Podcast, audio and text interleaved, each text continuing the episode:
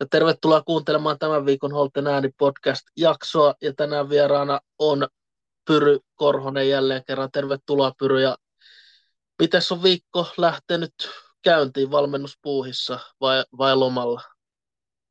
No morjesta Teemu.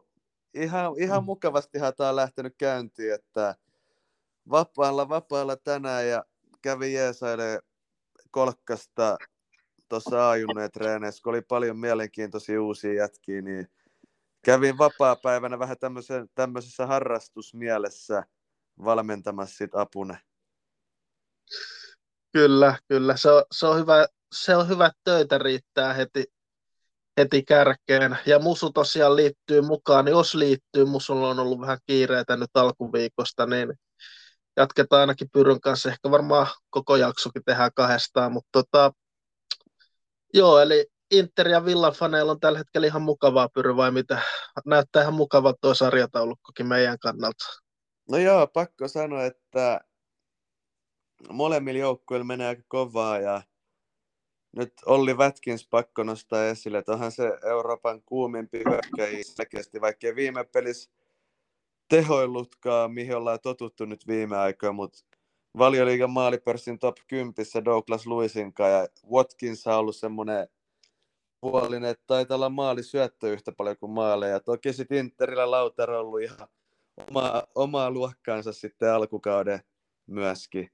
Niin positiiviset fiilikset kyllä, että Villalla ja Interillä menee kovaa ylipäätään. Jos katsoo ihan sarjataulukkoakin, niin Villa on Onko se nyt tsemppäri vauhissa vai onko se nyt Eurooppa-liigapaikalla mm. tällä hetkellä? Inter...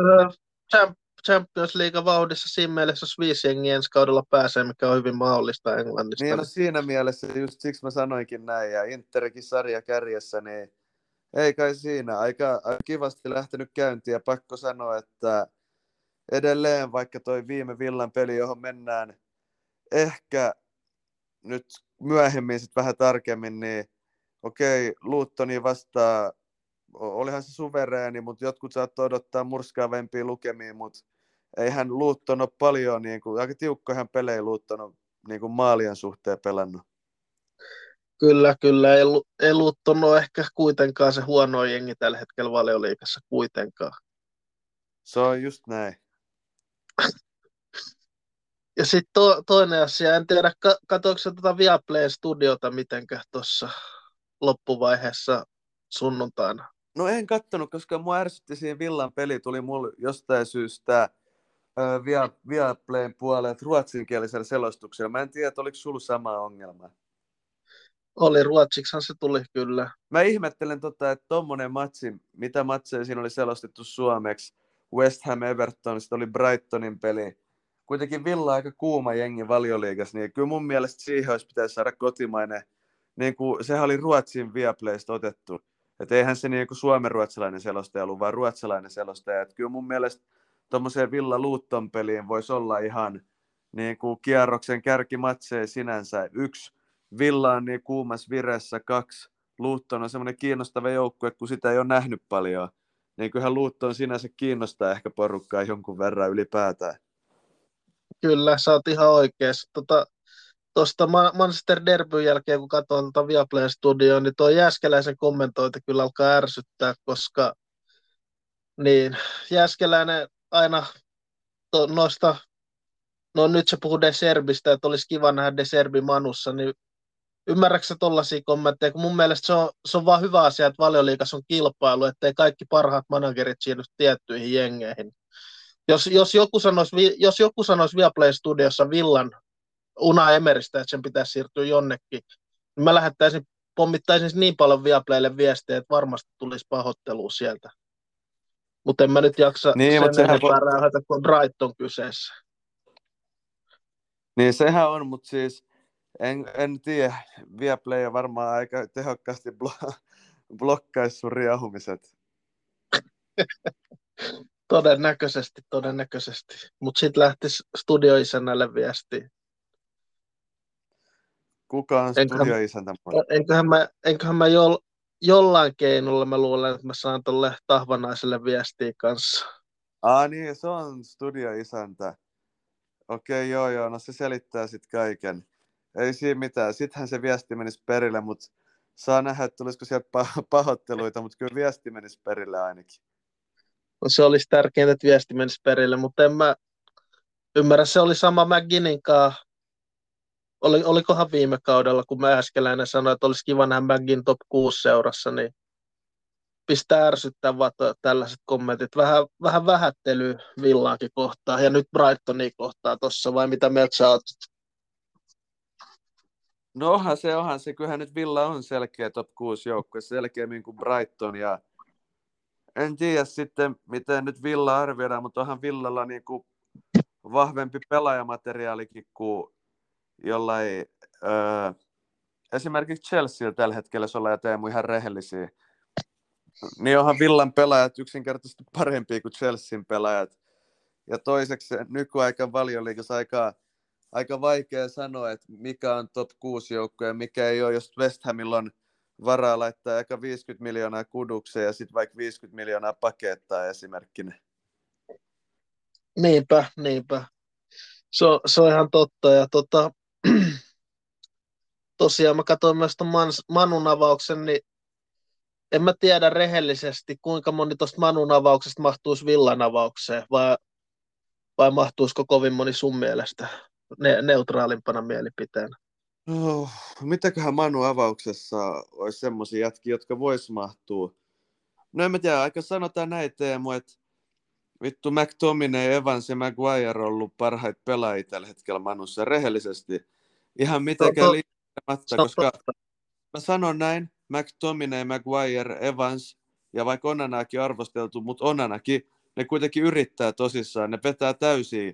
Kyllä Onana, Maguire ja Evans ja McTominay, kun ne menee kentälle, ne pelaa tosissaan. Mutta sitten siellä on tommosia jätkiä, no Amrabatkin on soturi. Amrabatkin yrittää ainakin, mutta sitten siellä on tommosia vittu kapteenina Bruno Fernandes, joka löntystelee ja yrittää vippailla palloa vastustaja käteen, että saisi paranneltua omia tilastoja pilkuilta, niin onhan se surullista.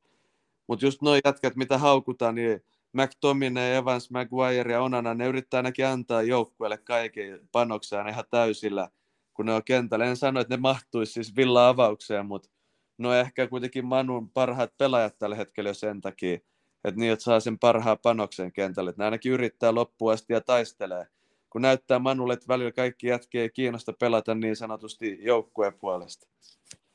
Totta, totta. Ehkä niitä pelaajia pitäisi arvostaa enemmän, varsinkin tuota McTominay, vaikka onhan se varmaan tietyllä tavalla surullista, jos McTominay on vaarallisen hyökkäyspään pelaaja, mutta ehkä arvostusta tuollaisellekin kundille voisi antaa, kun pelaa kuitenkin aina logolle. On, on, ja sehän se juttu on, että onhan surullista, että siellä on joku Bruno Fernandes kapteeni, ja niin kuin Roy Keanehän arvostelee, että miten tuommoinen jatka voi olla kapteeni, joka levittelee käsiä ja löntystelee YMS, YMS. Ja Roy Keane on ihan oikeassa itse asiassa. Ja Roy Keane mun mielestä muutenkin, tiedät sä, mun mielestä mä tykkään myös Roy Keane siinä, että se on suoraselkäinen jätkä. Esim. mitä nämä Gary Nevillet ja nämä heitti Ronaldo bussialle, niin toihan Roy Keane piti loppuun asti Ronaldon puolta aina. Et se on semmoinen sanansa mittainen mies, eikä se pelkää sanoa omaa mielipidet Roy Keankään. Siitäkin voi olla montaa mieltä muuten, mutta kyllä mun mielestä on ihan hyvä puoli Roy Keaniskin. On totta, totta. Ja to, vielä, vielä Manusta sen verran, että Ronaldohan niin, sai, sai aika paljon kritiikkiä, mutta ehkä tässä tämän kauden mittaan on tullut myös selväksi, että ehkä se syy ei sittenkään ollut Ronaldosta, vaikka suuri yleisö ehkä niin ajattelee, että ehkä tuolla Ten Haagilla on vähän ongelmia pitää pelaajia käsissään tai kohdella pelaajia oikein, kuten tuo Jadon Sanchon tilanne esimerkiksi osoittaa. No mä sanoisin Teemu, että Ronaldo olisi varmaan vieläkin Manun paras maalintekijä. Siis ihan rehellisesti sanottuna. Mä en tiedä, voit olla hirveästi eri mieltä tuosta asiasta munkaan tällä hetkellä. Ei, toi on varmaan ihan totta. Siellä pelaa nuori Hoilund, joka teki mitäs yhdeksän maalia ja Atalantas viime kaudella. Sanotaan näin, että vanhoillakin päivillä olisi parempi kuin Hoilund. Kuuli, että saa olla eri mieltä, mutta se on mun mielipide, koska se on kuitenkin semmoinen jätkä, kun paikka tulee, se pistää pallon maali ja se pystyy haistelemaan niitä paikkoja.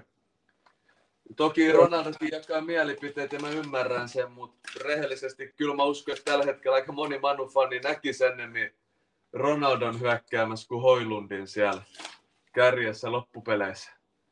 Tai en tiedä, en tiedä, että näinkö se asia ihan väärin ja onko Manu mieliset eri mieltä, mutta en usko, että Ronaldo olisi hirveän heikennys, kun miettii, okei, okay, eurokarsinnoissa toki Portugaliakin ollut aika kovasti tikissä ja näin, mutta onhan se pystynyt tekemään maaleja. Saudi-liigassa mä en lähde enempää, mutta kuitenkin kyllä mä näkisin, että Ronaldo ei ollut se ongelma viime vuonna loppujen lopuksi. Tus, tuskin oli hirveän iso ongelma ainakaan loppupeleissä. Kuitenkin tuo, ja nyt, nyt kun katsonut Manun pelejä, niin ei ne kyllä paikkojakaan pysty ihan hirveästi luomaan. Sen, mitä itse on nähnyt ainakin, aika nihkeetä on. On nihkeetä miettiä, kuitenkin Ronaldokin pystyy vanhoillakin päivillä vielä luomaan paikkoja itselle ja pelikavereille, joka tapauksessa melkein joka pelissä, missä pelasi. Eihän se toki rehellisesti muu ikä tulee siinä mielessä vastaan, että eihän se jaksa pyrähdellä niin paljon. Ja mä ymmärränkin rehellisesti, että Ronaldo välttämättä pyrähdä puolustaa ekana. Mutta kyllä se toisi varmaan vähän fiilistä ja asenne tuohon meininkiin. Semmoinen yksi voittajatyyppi kuitenkin. Joo, niitä ei tällä hetkellä Manussa taida hirveästi olla. Niitä tyyppejä. Ja tota, ehkä Onana ainoa, joka on voittajatyyppi, joka uskaltaa myös astua media eteen epäonnistumisten jälkeen. Musta tuntuu, että Onana on ehkä ainoa. Kyllä, kyllä. Tota, tuli myös vastaan Talk, Talkspotissa taas, siellä on nyt vähän klikkiotsikoita muutenkin yksi, yksi janari sanoi, että hän ottaisi Una Emerin mielu, mieluusti Manuun, mutta mitä, mitä mieltä sä oot, että Mä, mulla ei ole mitään pelkoa siitä, että Emeri lähti, lähtisi villasta pois. Mutta mitä, mitä sä luulet, jos, jos Manu tulisi tarjoa Emerille? Luuletko sä, että Emeri lähtisi Manu tuohon sekasoron keskelle vai jäisikö Villaan, missä käytännössä täys vastuu kaikessa, mitä Villa tekee, on Una Emerillä? Luuletko sä, että Emeri on sellainen, joka jättäisi kesken tämän Villan projektin? Mm,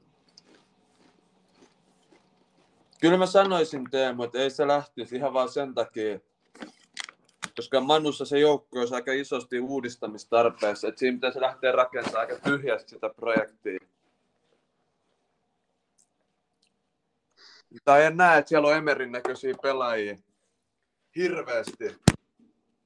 Loppujen ei ole.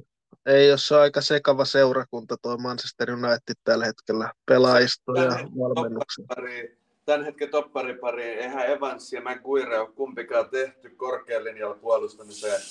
Ei ehkä Evans nuorempana, mutta ei näillä iällä, tällä iällä enää. Ei ole, ei ole, ei ole, ei todellakaan. Ei todellakaan, mutta tota, mennäänkö noihin, otetaan muutama nosto europeleistä, niin aloitetaan nyt vaikka Interistä, kun olet Interfani, niin mitä Interin Champions League-taivaalla on alkanut? hyvinhän se on alkanut, että mitä nyt lohko kärjessä ja yksi kotipeli kolmesta, enää kolme peli jäljellä, toinen rundi ja yksi kotipeli niistä, mutta vahva luotto, että menee jatkoon. Kyllä Inter menee Teemu aika kova, että sielläkin on rakennettu joukkueet fiksusti, eikä ole mässäyty isolla rahalla ja tehty tuommoisia fiksuja siirtoja, esimerkiksi mikä tämä Markus Turan tuli sisään, niin sehän on oikeasti tullut hyvin sisään seuraa ja pelaa Lautaron kanssa tosi hyvin yhteen. Ja sitten penkille tuotiin esim. Fratteesi, Italian maajoukkueen avauksen pelaaja Fratteesi penkille. Ja siinä on hyvä rotaatio ja laatu lisää verrattu viimekin vuoteen. Et hyvin menee ja ei voi valittaa, että voittoi tulee. Eihän nyt Inter harvemmin mitään maaliilotteluita tekee tai silleen, mutta ei omissa soi ja sitten toisessa päässä soi aina sen kaksi-kolme kertaa, mutta ei mitään siis villamaisia 6-1 voittoja pääasiat voittoja tulee ja tulosta tulee ja ihan hyvällä peli-ilmeellä kuitenkin. On, on, on. Ei siinä, ei siinä valittamista tasapainoisia esityksiä. ollut kiva nähdä, että niin kuin pystytty harrastamaan rotaatioa just tällä kaudella. Esim. Di Marco on saanut hyviä lepominuutteja. Siellä tuli Carlos Augusto sisään wingbackiksi ja sitten toki Pavard on tullut hyvin sisään, niin Darmia, niin ja totta kai Aserbille on tehnyt hyvää, koska Aserbikin on jo ikämies. Niin se on saanut lepominuutteja, kun siellä on pystynyt peluttaa De Vriitä. Ja De Vries on taas pelannut paremmin kuin viime vuonna. Ja Pavard on muuten tullut Teemu tosi hyvin sisään. Et siinä on hyvä rotaatio ja Darmiankin pystyy paikkaamaan sit Dumfriesi oikeana wingbacka tai sitten Pavardi oikeana topparina, niin peliaikaa sopivasti kaikille, rotaatio sopivasti kaikille. Ja tulokset on ollut hyviä. Et periaatteessa mua naurettiin, että Inter on vetänyt ns. välillä champperimatseissa kakkosmiehistöllä ja kotimaan sarjassa sitten ykkösmiehistöllä. On se, mutta lu, luuleeko että Interillä on kapasiteetti mennä yhtä pitkälle kuin viime kaudelta ja ottaa se yksi steppi ylöspäin? Kapasiteetti on, mutta anna vitsi, kup-kilpailut tee mun mielestä vähän tuuripelejä aina, että mikä, mikä se kaavio menee, että sehän on vähän onnestakin kiinni, että saa nähdä, että jos siellä tulee City vastaan kelle tahansa seuralle aikaisin, niin sanotaan että City olisi ehkä hankalin vastustaja kuitenkin. Että en mä kuitenkaan noita Bayern Müncheneitä ja PSGtä pidä semmosina, että se niin vaikeana City, kuin City kahdessa osaattelussa tällä hetkellä, tai no Realkin voisi olla aika paha, koska Realilla on kuitenkin semmoinen voittamisen kulttuuri noissa kuppeleissa. Kyllä, se on, se on ihan totta. Mutta miten tämä, mennään sitten tuohon konferenssiliigaan ja aloitetaan klubista, niin klubilla ei ollut kovin hyvä vierailu tota, Frankfurtissa. Mites, mi, mikä meni klubilla vikaa? Eikö vaan, ei vaan taso riittänyt Frankfurttiin vastaan? Ei, ei ehkä vaan taso riittänyt. Ja... Oh, en mä tiedä. Mun mielestä Teemu, vaikka Koskela aina haukutaan, niin Koskela kuitenkin ei sen aikana hävitty noin paljon. Et eihän toi Toke varmaan ole tuonut taktisesti tuohon mitään. Et sanotaan näin, että se on mukava ja hyvä jätkä, mutta tavallaan tuohon paikkaan se oli ehkä oikea ratkaisu, mitä klubi teki mutta ei se just pidemmällä kaavalla ole mikään pitkän ajan ratkaisu, koska eihän se pysty kehittämään klubin peli oikeastaan mihinkään suuntaan. Ja miettii, mitä klubi veti viime vuonna Betistä ja Roomaa vastaan esimerkiksi, niin ei ollut noin hävettäviä suorituksia kuin tuo Frankfurt. Ei tu- Joo, se on totta. Eli voisi sanoa, että oli ihan oikea ratkaisu antaa, e, että et to, Toke ei saanut jatkaa ensi kaudella mä oon myös sitä mieltä, että se olisi ollut väärä ratkaisu antaa sopimus korkeakunnakselle. Oi, se sitä tuossa oli hauska sekin. Jotenkin, kuitenkin, kyllähän toi Frankfurtkin rehellisesti vähän kierrätti siinä, niin toi Timothy, Timothy Chandler, jenkki, pakki, laitapakki, laita pelaajaakin vähän pelannut wingbackinä. Niin kuitenkin 33-vuotias, pelannut kohta 10 vuotta Frankfurtissa, 186 senttiä pitkä, niin jätkähän näytti ihan helvetin nopealta siellä kentällä, vaikka se ei ole ikinä niin kuin ollut mikään tunnettu sen nopeudesta, sanotaan näin ystävällisesti. Kertooko se ehkä jotain tasoerosta Bundesliigan ja Veikkausliigan mestarin välillä ja Bundesliigan no. ylemmän keskikastin jengin välillä? Niin, no sanotaan Teemu näin, että no Timothy Chandler, kun jengi tykkää aina tälleen Fifas, Fifan kautta arvioida, niin Timothy Chandlerin hän overall Fifassa on 71. Niin. Haluatko kuulla, mikä sen nopeus on Fifassa? 60. 55 ja kiihtyvyys on 55. Et se musta kertoo vähän olennaisesti, että miten se ero on fysiikassakin, vaikka Fifassa puhutaan jotain muuta, mutta että Fifas tavallaan, että noihän jutut on ihan hupi juttuja mun mielestä, Teemu, noi kaikki overallit sun muut. Että kun sä katsot omiin silmiin, sähän näet totuuden oikeasti. Että olihan se niin kuin ihan älytöntä ja en mä tiedä, Frankfurtkin kierrätti jätkiä, mutta tuli mieleen se hyökyvirta silloin aikoinaan, kun se oli istu Ilveksen penkillä, katsoi tämä Bulgarian mestari vastaan sitä peliä. Kun se tajus, kun se istui penkillä, se tajus, että eihän mulla tuu uraa huipulla, että mä oon niin paljon jäljessä noista bulgarialaisistakin. Kyllä, se on ihan totta. Ja tota, nyt pääs musu, kanssa lähetykseen mukaan. Tervetuloa Musu, ja miten sun viikko on tota, alkanut? Ootko toipunut futsal-pelistä jo? Terve, terve. Pahoittelut, että vähän myöhässä tullut just futsareenista, niin sen takia vähän myöhässä. Toivottavasti et ole liian kauan, mutta joo, on toipunut futsal-pelistä ja perus eihän tässä ehdi muuta ajatella, kun heti tästä alkaa oppinut ja paljon tekemistä tuolla yliopistonkin puolella, niin esine ja sitten niin kuin paljon aikaa niin kuin murehtii mitään urheiluarheellisesti. Et muuten ihan hyvin kaikki. Kyllä, kyllä. Hy- hyvä näin, hyvä näin. Tota, otetaan vielä yksi peli tuosta konferenssiliigasta, eli toi Villa, AC Alkmaar, tai AC Alkmaar Villa. Villalta aika hyvä 4-1 voitto, ja nyt alkaa pikkuhiljaa kyllä, no, lohko, jatkopaikka ainakin ole aika lähellä, vai mitä, mitä tuumitte? 4-1 vierasvoitto Mä en nyt kuule, paikassa. mä en kuule nyt musuun, niin annetaan musu aloittaa. Kuulet sä Teemu?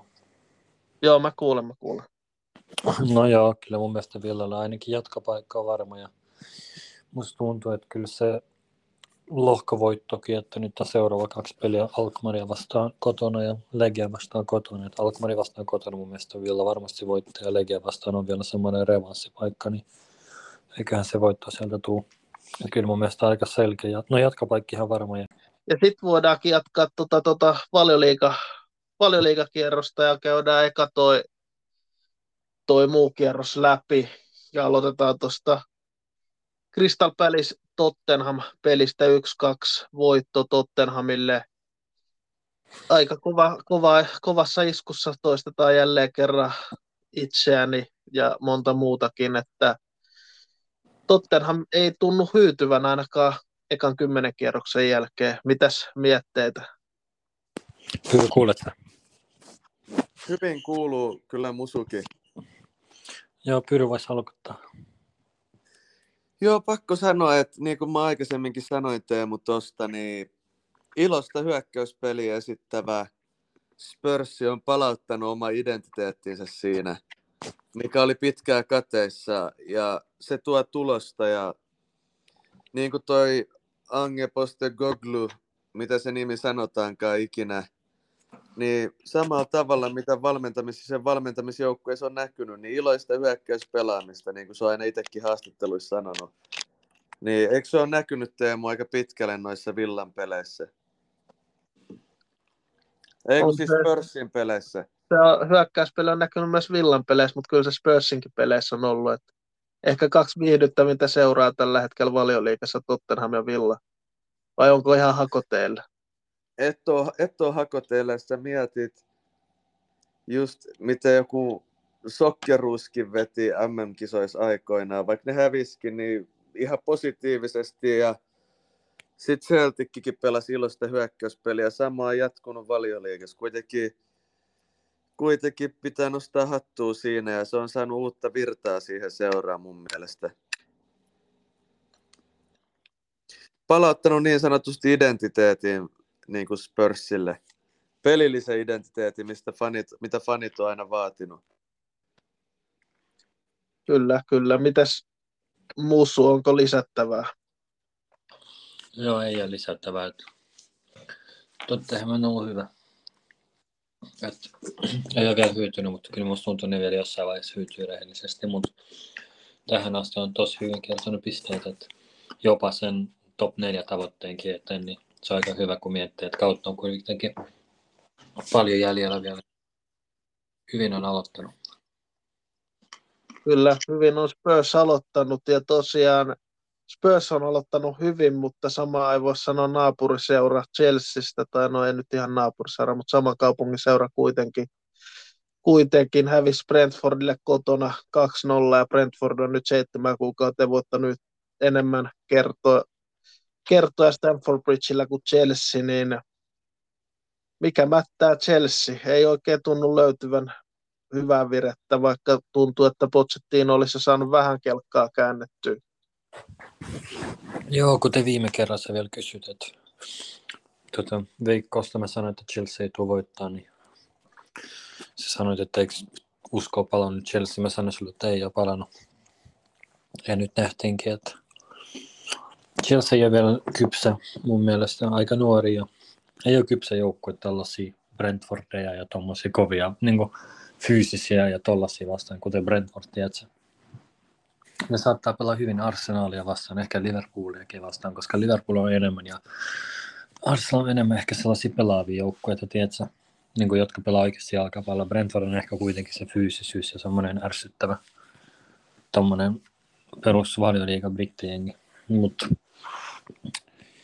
siis huonolta näyttää Chelsea kannalta, että ei tuossa mitään muuta lisättävää.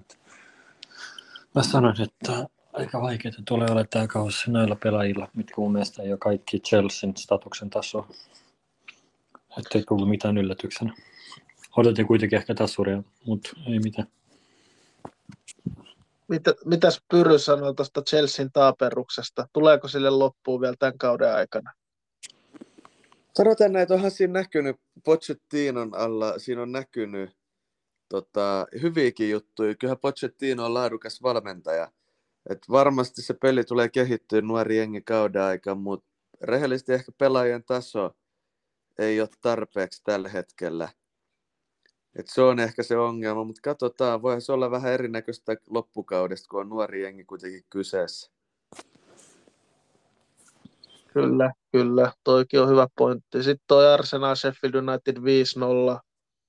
No, ei mitään yllätystä. Sheffield United on todennäköisesti tulee olla yksi valioliikan historian heikompi jengi, 1.10 peliin, niin onhan tuo Sheffield Unitedin tekeminen aika surullista valioliigasta tällä hetkellä. Ei vaan taso yksinkertaisesti riitä. No joo, on, on ne aika heikkoja ollut. Kyllä on ihan varmasti niiden putojen listalla, kuten ollaan jo joka podcasti mainittu, mutta pakko myös sanoa, että ehkä Arsenalin vastaan nuo vieraspelit on vähän liian paljon vaadittu nyt Sheffieldille, että ne pisteitä ottaisivat. Kotona mun mielestä niitä on aina chance ottaa pistettä, että säilyisi. Mun mielestä vieraissa niillä ei mitään mahdollisuutta ketään vastaan, paitsi ehkä Luutton. Mitä, mitäs Pyrrö sanoo tuosta Arsenal Sheffield United 5-0? Joo, on Sheffield aika heikko nippu. En tiedä, vähän surullista. En olisi uskonut Sheffield ihan näin huonoa. Joo, joo, mä taisin sanoa ennen kauden alkuun, että se tulee olemaan huonompi kuin Luutton. Luutton mä pidän, pysyn edelleen siinä kannassa. Saa nähdä, mitä kauden jälkeen todennäköisesti kuitenkin molemmat tippuu, niin sillä nyt ei ole hirveästi väliä sen suhteen. Mutta tota, mennään sitten tuohon Bornemot, Burnley 2-1. Bornemot otti kauden avausvoiton ja espanjalaismanageri saa ainakin hetken aikaa lisää, hetken lisäaikaa Bornemotin peräsimessä. Oliko yllättävä tulos Bornemotin kauden avausvoitto heikkoa Burnleyä vastaan? No ei se nyt ehkä yllättävä ollut. Että on kuitenkin myös ehkä niitä yksi niistä putoajista. Että kyllä sen olisi voinut odottaa mun mielestä. Aika tärkeä voittaa ehkä henkisestikin niille ja valmentajalle. Ei tuohon muuta rehellisesti. Kyllä, kyllä. Ja Baanlihan tosiaan aika paljon hehkutettiin ennen kauden alkua ja moni piti jopa Baanlia sellaisena, että pystyisi nousee ainakin top 12, jos ei ylemmäskin, niin mihin teidän mielestä toi, toi haippi, minkä Baanli sai, niin mistä se perustui, koska ainakaan kentällä se näyt, ei näytä siltä, vaan näyttää enemmänkin championship-porukalta. No, en tiedä. Mun mielestä komppani on hyvä valmentaja. Valioliigaa. Tai ei ole tarpeeksi hyvä, sanotaanko se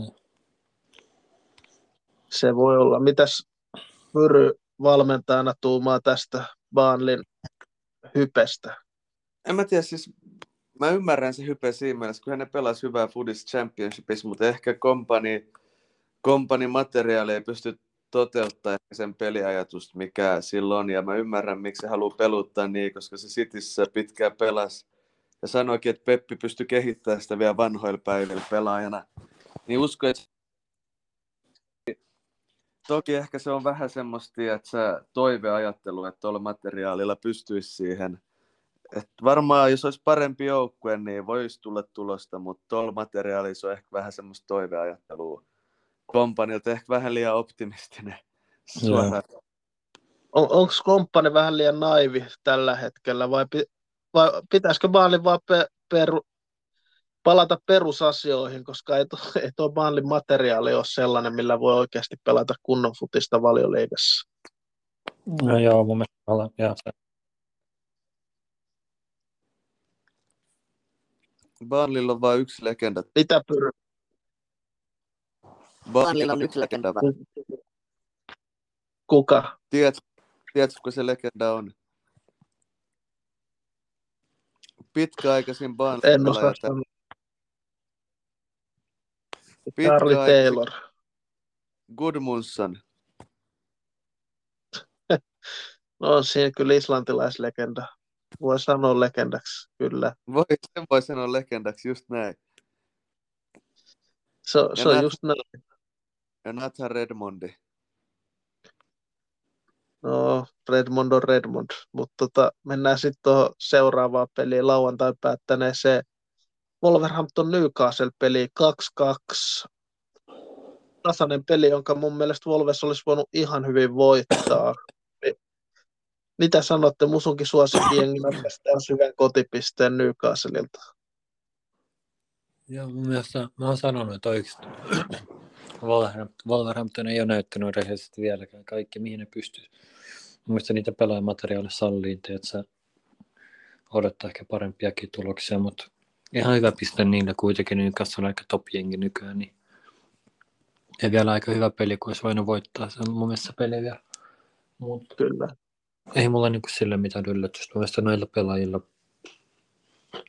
ei pitäisi yllättyä, jos Wolverhampton ottaisi tietysti noita kärkikijoukkaita pisteitä, kuten on näyttänyt, että otti Villaakin vastaan pistoja. City vastaan, eikö se voittanut City? Voitti sitten kyllä. Niin, voitti City Newcastle vastaan tasan. Se kertoo jo niin kuin jotain. Kyllä, kyllä. Onko Pyryllä lisättävää tähän Wolves Newcastle-peliin? No kun mä en nähnyt sitä peliä, niin mä en uskalla sanoa mitään. Kyllä, kyllä. Mutta oliko tasuri yllättävä tulos? No, en osaa sanoa oikeasti. En osaa sanoa tuohon. En osaa sanoa tuohon. Varmaan ihan, ihan tämmöinen realistinen, mutta kyllähän Newcastleillekin on mennyt ihan kovaa, niin ehkä olisi odottanut, että Newcastle olisi saanut käännettyä tuon.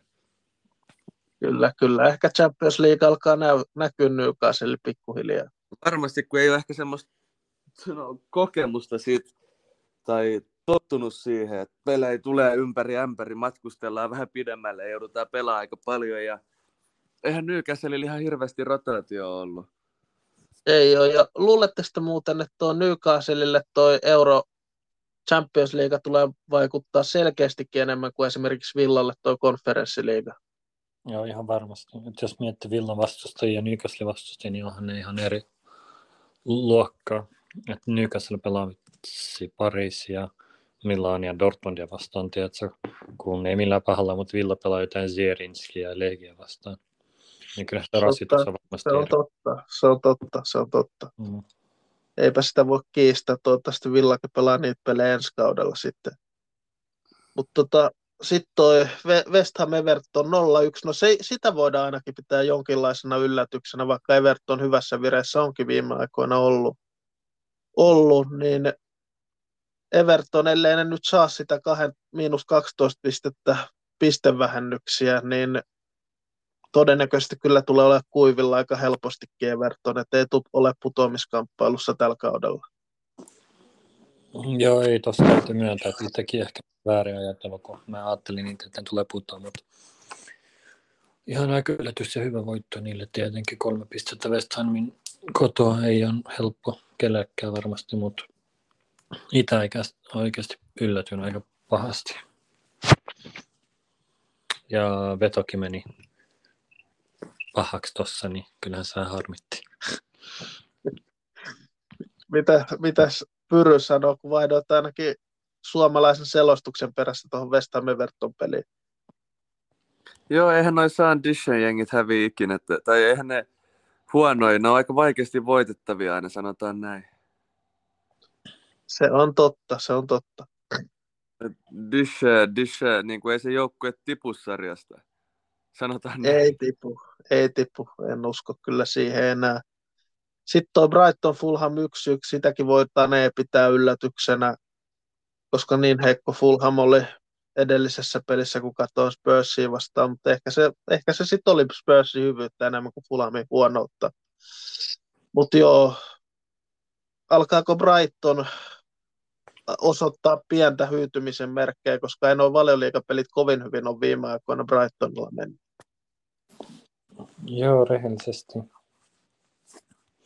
Pakko myöntää, että Brightonissa on vähän yllättynyt, että niistä on nyt puhuttu, että joo, hyvä joukkue, hyvä valmentaja, pelaa viihdyttää futissa, mutta jos miettii, niin tulokset on aika huono. Nyt kyllä aika selkeästi nyt tippunut tuossa sarjataulukossa siihen, mitä ne oli kauden alussa. Niin siinä mielessä että se vähän yllätys kyllä, mutta en tiedä. Mun mielestä Deserbi kyllä hyvä valmentaja, pystyy varmasti kääntämään. Joo, to, on totta. Deserbi on hyvä valmentaja. Ei varmaan tarvitse olla huolissaan kuitenkaan Brighton. Mm, just. Vaikka ei, loppujen lopuksi Brightonille, jos ne pääsee vaikka top 9, top 8, niin sehän on hyvä sijoitus Brightonille loppujen lopuksi, kun miettii. On varmasti. On. Kyllä, kyllä. Ja sitten tota, onko sulla Pyry jotain tuosta Brighton Fulham vai mennäänkö vaan suosiolla seuraavaa? Brightonilla oli vasempan pakkina Igor, Brassi Igor. se, se, oli hyvä, hyvä kevennys tähän, tähän Brighton Fulham-otteluun. Niin mennään sitten tuohon Liverpool Nottingham Forest 3-0. Ei mitään yllätystä, ei tarvi varmaan sen isompia tarinoita tuostakaan pelistä kertoa, aika rutiininomainen voitto Anfieldillä Liverpoolilta. Teemu, onhan tuo ihan yksi iso vitsi, että tuommoinen peli on suomenkielisellä selostuksella ja sitten Villa Luutton ei ole, siis millä perusteella tuo peli oli valittu siihen? Kai sä, kai sä tiedät millä perusteella, koska puulpaavoja on niin paljon Suomessa. Puulpaavo, lehenda, lehenda. Mutta joo, eipä tuossa kolme, kaikki ties mikä tuo tulo, tulos tulee olemaan esiin, mitä sen yllättävämpää ollut. Y- yhtä selvä oli tuo Manchesterin derby, Manchester City voitti Manun 3-0. 3-0 ei varmaan ketään täälläkään yllättänyt toi lopputulos. Onko jotain kommentteja siitä pelistä itsessään? Toi Manun huonous kyllä aina jaksaa yllättää. Ehkä sen takia, koska on nähnyt ne Sir Alex Fergusonin parhaat vuodet, kun on kasvanut, kasvanut tässä Sir Alexin Manun dominoidessa. Mitä mietteitä? No joo, rehellisesti. Uh, mä en sanoisi itse asiassa, että mä odotin, että Manu hävisi rehellisesti. Koska mun mielestä vaikka kuin huono Manu on ollut viime vuosina, noin kotipelit City vastaan, kyllä hän on voittanut aika muutaman kerran ainakin. Jos Joo, yleensä väärässä, niin muistan ainakin. Niin siinä mielessä mä odotin kuitenkin, että joo, nyt ja ehkä mä olen nyt hyvä, että se asenne, jne, jne. No, mutta rehellisesti, jos Onana oli kuitenkin aika hyvä, että jos Onana ei ollut maalis, niin tuo peli olisi voinut päättyä kuin 0-6-0-7. Pari tosi hyvä torjunta se teki. Mutta olihan sitten ihan eri, jotenkin ihan eri tason joukkue.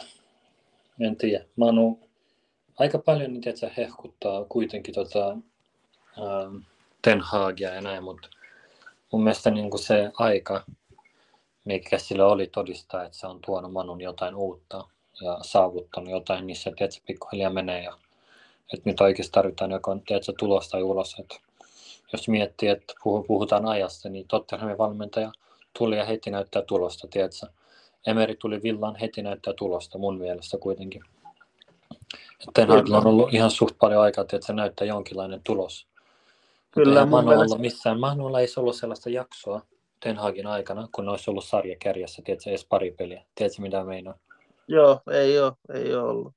Sen ja takia tuntuu, että ihan turha hehkuttaa, että Ten Hagia joka kerta aina jotenkin yrittää niin kuin perustella sen, tiedätkö, puolustaa sitä, että nyt pitää rehellisesti vaan katsoa peliä ja peiliä. Että oli kyllä. Peli, ja toi peli Cityä vastaan, okei, te voitte sanoa, että City oli paljon parempi, joo. Mutta rehellisesti se Copenhagen vastaan, kun sä katsot, tavallaan se peli olisi pitänyt päättyä 1-1, mikä olisi ollut ihan katastrofi tulos Manulle, tiedätkö? Joo. En tiedä, mun mielestä niin kuin Ten Hage, nyt, nyt voi sanoa, että Ten Hage, siitä ei tullut sellaista valmentajaa, joka olisi voinut muuttaa Manun. Koska ainahan kun joku tulee Manun valmentajaksi, niin kaikki odottaa, että se olisi nyt taas niin kuin kun oli Ferguson, ne ajat, tiedätkö? Joo, totta. Aina niin kuin sitä haipataan mediassa ja näin, joo, tuli joku äh, semmoinen genius, Kallius, semmoinen näyttää ihan semmoiselta älykkäältä, semmoinen, joka muuttaisi kaiken. Mutta rehellisesti en tiedä. Nyt voi ainakin sanoa, että eihän Ten Hag tuonut mitään. Että ei, Manu ei voi sanoa, että se on viihdyttävää tiedätkö, että ne pelaa jotenkin ihan niin kuin, tiedätkö, hyökkäävää, hauskaa jalkapalloa. Se on aina niin outoa pelaamista, että joku Maguire voi tehdä, tehdä yhtä, yhtäkkiä maalin. Tiedätkö, mitä minä Joku McTominay nousee pelisankariksi, tekee kaksi maalia lopussa.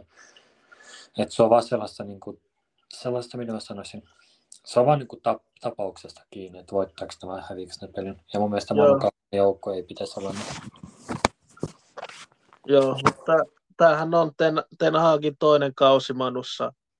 Ja kun miettii edes Emeri, Ancheboste Soklu, myös Deserbi, kaikki on saanut tuotu oman pelifilosofiansa joukkueisiinsa. Kaikki, kaikki saanut joukkueen pelaamaan ja jonkunla, jonkinlaista peliideaa, mutta en mä tiedä, onko toi Manun peli itsessään kehittynyt yhtään tässä yli vuoden aikana. Ja se, ei, ei voi, aina ei voi mennä niiden omistajien taakse, kun Manu-fanit tykkää haukkua omistajia ja muuta, niin ei se mitä kentällä tapahtuu, niin ei se pelkästään omistajien vika kyllä ole.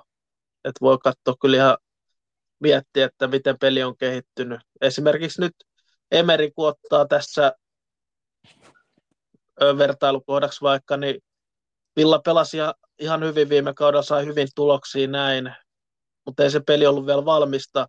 Mutta nyt kun vertaa Villaa, niin miettii, miten Villan peli on kehittynyt tässä Emerin aikana. Se on mennyt ihan valtavin harppauksin eteenpäin ja katsoo, miten viihdyttävää peliä Villa pystyy pelaamaan. Niin, Manu niin, Villa pysty, ja Spurs. Niin, Spurs myös ja myös Brighton, vaikka Brighton pelasi ihan hyvin vaikka ennen Deserbiäkin yeah. siinä mielessä, mutta Joo, Brightonin huippuvuodet oli silloin hyypiä aikaa. Hyvä, että Pyry on tuomassa vähän komediaa näihin, näihin podcasteihin. Tota, on... Kulmasta totta kai se on huippuaika, kun suomalainen manageri pääsee isoa seuraa valmentaa. Eikö se ole totta osittain? On se, on se osittain totta kyllä, mutta mitä sä oot mieltä Pyry Ten Haagista? Olisiko Ten Haagin onko Ten Hagin aika ohi vai onko se nähnyt jotain kehitystä Manun pelaamisessa? Mä en nimittäin löydä mitään peliideaa Manun pelaamisessa, muita kuin pitkiä puolenvaihtoja. Teemme, eikö mä aika hyvin sivuutettu toi siinä alussa, kun me puhuttiin Manusta ylipäätään ja Joo, puhuttiin. Tämä on ollut, anteeksi vaan kaikille kuuntelijoille, vähän liikaa manupainotteinen toistaiseksi. Ehkä ei kerrota mun enempää siitä alkaa. Joo, joo, oot oikeassa, oot oikeassa. Mutta Teemu, mun on pakko sanoa, että sä Ten Hagista vielä sen verran kuitenkin, että kun valmentaja sanoo, kun siltä kysytään, että miksi Evans tai oliko se Maguire on varainen edellä, niin se sanoi, että koska takti- taktiikan takia, niin toi se kertoo jo paljon. Että Vaara on ihan sama, tai ei ole ihan sama, että missä formissa on, mutta se sanoi itse, että se on hyvässä formissa. Jos varaan, vaikka ei ole mikään erikoinen ehkä pakki ollut viime aikoina, joka on voittanut Mestared liiga, joka on voittanut MM-kisat, ja joku 40-vuotias Evans tulee jostain Stoke City penkiltä Manu avaukseen, ja Vaaran istuu penkillä ja katsoo sitä, niin kyllähän se vähän herättää kysymyksiä valmentajan puolestakin mun mielestä. Mutta toskin me puhuttiin vähän, muista kuitenkin Evans, McTominay Eero aineet, jotka haluaa pelata Manussa tosissaan. Loput ei edes pelaa tosissaan siellä kentällä. Joo, se on totta, mutta rehellisesti joskus on niin kuin, mitä mä sanon, on sellaisia pelaajia, jotka on vähän ns. tähtejä ja semmoisia laiskoja, ja sitten on sellaisia taistelijoita, mutta musta tuntuu rehellisesti, jos taso ei riitä, niin se ei riitä, vaikka sulla olisi asennenkin kohdilla. Et mun mielestä McTomin on semmoinen taistelija, kova asenne, mutta mun mielestä Manun tasossa joukkueessa toi ei ole ainoa kriteeri, mikä riittäisi mun mielestä. Ei, ei, mutta siellä on Bruno Kapteeni, joka on yhtä huono yleisesti jalkapalloilijana. Niin siinä mielessä joo. Samaa mieltä lähinnä. Brunohan ei tee mitään. Se yrittää vaan saada itselleen pilkkui vittu vetämällä vastustajaa käteen vittu. Turha jätkä. Yeah. Näinpä, näinpä. Oot ihan oikeassa tuossa. Antonista puhumattakaan. Antoni. An, an, Antoni tykkää hakata naisystävissä enemmän. Nyt tulee mitään vähän muussa diabi. ei tuu onneksi, ei tuu onneksi. Mutta tota, mennään sitten tuohon Villan Luutton peliin totta kai viimeisenä niin kuin aina. No, Villa otti 3-1 voiton oikeastaan toi peli rehellisesti, se oli lähempänä viittä nollaa kuin kolme yhtä. Siinä mielessä vähän pettynyt, että ei nollapeli tullut, mutta se, että Villafane on pettynyt, kun hän voitetaan kovaa 3-1, niin se kertoo jo jotain. Ja olihan toi oikeastaan, sanotaanko näin ennen peliä, mä oon sanonut, että ennen peliä todennäköisesti Villa ei ollut ikinä missään valioliikapelissä näin iso suosikki, mitä se oli nyt Luuttoniin vastaan. Ja se peli myös näytti siltä, koska ei Villalle ei ollut mitään hätää, ei, ei Luutton saanut Luutton ei käytännössä saanut yhtään maalinteko, kunnon maalintekopaikkaa pelissä. Ja en tiedä näettekö sen maalin, mutta olihan se aika koominen maali. Ja Esri Konsa saa taas hyvästellä kyllä maajoukkoja kutsun tuon, ton maalin jälkeen, koska sä oot katsoa vaan Konsan virheitä. Mutta ei varmaan teillekään mikään yllätys tämä lopputulos tai Villan voitto, siis ehkä se, että Luutto teki maalin oli yllätys. Se oli Teemulle yllätys, kun sähän sanoit, että Luutto on voittaja. Sä taisit sanoa sen, että Luutton voittaa, tai ainakin toivot Luuttonin voittavan. Poltten WhatsAppissa, että voittaa, koska ei ole paljon liikas ikinä ollut noin monta peliä tai ilman nollapeliä, että Luutton 1-0, maalintekijä Nakamba. Joo, se olisi ollut villamaista, mutta onneksi nyt on uusi villa ja Emerin villa ei, ei hävi tällaisia pelejä enää. Mutta niin. tosiaan Villallekin ka- 12 voitto himassa peräkkäin tehtyjä maaleja. Onko nyt 34 näissä 12 pelissä, niin onhan se aika kova saldo, minkä Emeri on sun tuonut Villaparkille. Et Villaparkilta ei tällä hetkellä ihan hel- helpolla pisteitä haeta. Ei just sitä Villa on ollut kovassa viressä. Ainoa surullista Villan kannalta on ehkä se, että viime aikoina on tosi hyvin kerännyt pisteet, mutta melkein kaikki, jotka on niiden edellä on myös kerännyt, niin hirveästi ne ei ole liikkunut eteenpäin, mutta ihan hyvin on ne saanut jotain etäisyyttä siihen kuudenteen ja kahdeksannenteen paikkaan. että kahdeksannesta on nyt seitsemän pistettä, mikä on aika iso, ja top neljä on vaan yksi piste, ja sarjakärke on vaan viisi pistettä. Siinä mielessä ihan hyvin on saanut pisteet, että etääntyy vähän muilta. Mutta siinä mielessä surullista, että kaikki muutkin on saanut hyvin pisteitä niin ja sarjataulukko silleen siirtynyt eteenpäin, tiedätkö Teemu? Joo, mutta eikö toi vähän ole, kun on tuolla sarjan yläpäässä, niin eikö se vähän niin me melkein pitää voittaa sitten keskinäisissä otteluissa, että pääsee eteenpäin, kun muutkin jengit yleensä voittaa pelejä. No joo, joo, joo. On se niin. Vai mitäs Py, Pyry sanoo? Mitäs Pyry on mieltä? Niin johan toi aina, kun tuolla kärkikahinoissa mennään, niin aika nopeastihan noi ö, sijoitukset heittelee. Siihen alkuun, että kyllä Villa on tsemppäreissä ensi vuonna. Joo, kyllä se vire vaikuttaa aika, aikas hyvältä. Aikas hyvältä näyttää ja olihan tuo Diapin esitys taas aika fantastinen ja en mä tiedä, tiedä. Mm. Mä edelleen ihmettelen, että miten toi Moussa Diapi päätyi villaan, koska on niin laatu pelaaja. Mä vielä ihmettelen, miten ei mahdu Ranskan maajoukkueeseen, vaikka onhan niilläkin ihan hyviä pelaajia, mutta kyllä mä sanoin, että Diapi on parempi kuin esimerkiksi Kolmuani pelaamaan, vai mitä, mitä, vai mitä pyry? On, on, on. Diaby, Diaby oli niin ylivoimainen Bundesliigassa monta vuotta jo. Niin ei ihmekään, että se on onnistunut Villas noin hyvin.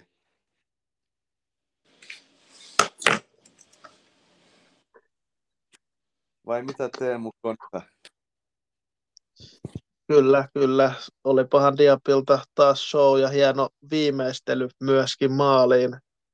Diapilta oli Votkin se ei tällä kertaa tehnyt maaleja, joten luonnollisesti taas on, jotkut villafanit sanoivat, että ei osaa viimeistellä, koska niin tulee aina käymään, kun Votkin se ei onnistu maalinteossa, mutta mutta mut aina ei voi onnistua maalinteossa. Ja Votkis viisi maalia, viisi syöttöä tällä kaudella. Douglas Lewis tehnyt viisi maalia tällä kaudella. Diapi 3 plus 3, niin Villalta tasaiselta rintamalta tulee pisteitä, tehoja, niin se on varmaan aika iso plussa Villalle.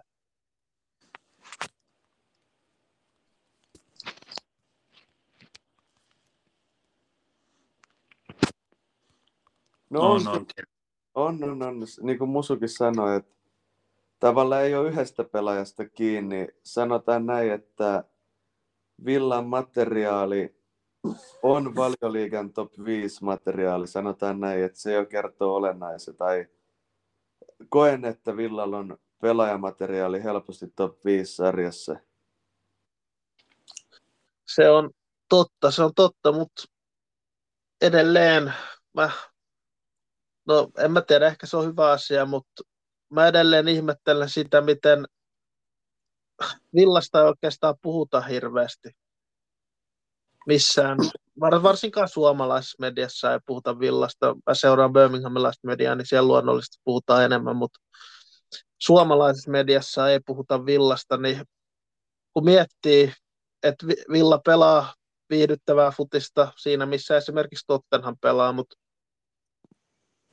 jotenkin ei vaan jengi taju sitä. O, o, mistä te luulette, että toi johtuu, että Villa saa vähän liian vähän hehkutusta ehkä osakseen? No musta tuntuu rehellisesti, se johtuu siitä ainakin. Ehkä. Pieni syy on kuitenkin, että ne ei ole vielä ehkä tietysti top 4 kuitenkaan.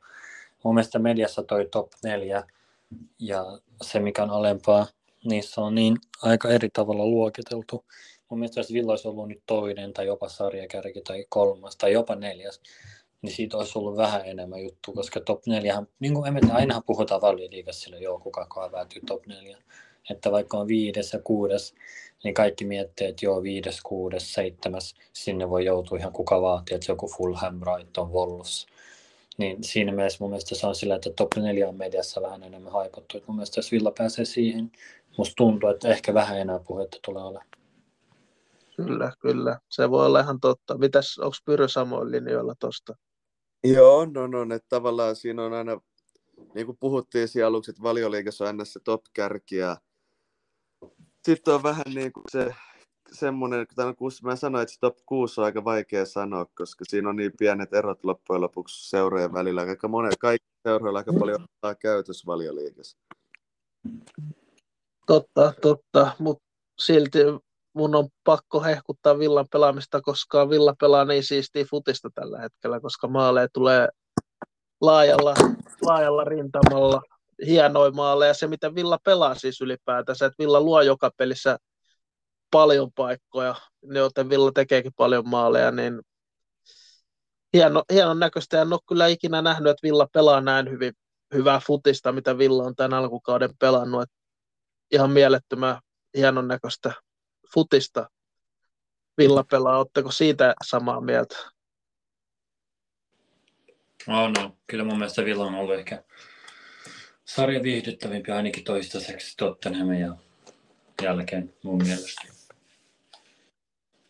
Joo, ehdottomasti, ehdottomasti. Ei voi, ei voi muut sanoa, että ei kyllä sanotaan, että City voittaa, mutta eihän City hirveän viihdyttävä joukkue, jos sä vertaat esim viihdytysarvolta pelaajia, niin eihän ne City jätkät hirveän viihdyttäviä Joo, ehkä City on enemmän sellainen konemainen jengi tälläkin hetkellä.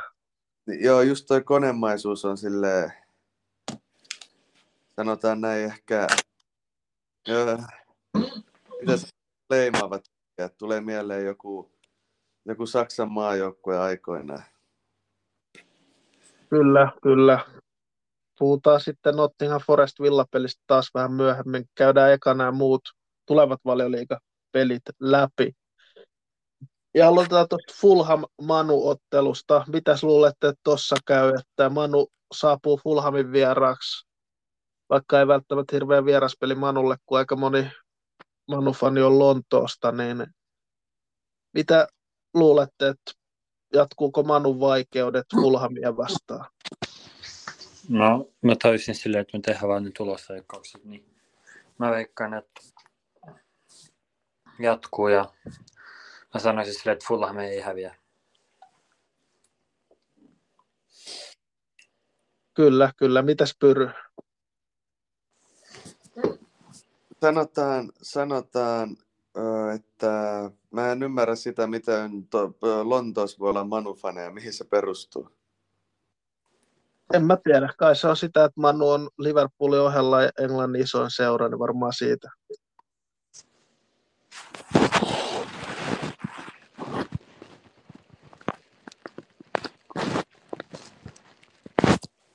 Mutta onko Pyry veikkausta tuohon, miten Fulhamin käy? Manu voittaa 2 Uskon kuitenkin, että Manu hoitaa helposti Fulhamin. Joo. Teemu sano säkin. Mä sanoisin yksi yksi. Ei toi Manu hyökkäyspelien pelaaminen niin paljon vakuuta. Eikä puolustaminenkaan. Mutta sitten toi Brentford West Ham peli, mitäs mietteitä tosta tai tulosta vaan kehin? Mun mielestä West Ham on nyt niin huonossa vireessä, ei kun Brentford, ei kun West Ham on siis niin huonossa vireessä, että kyllä Brentford hoitaa se 2-0.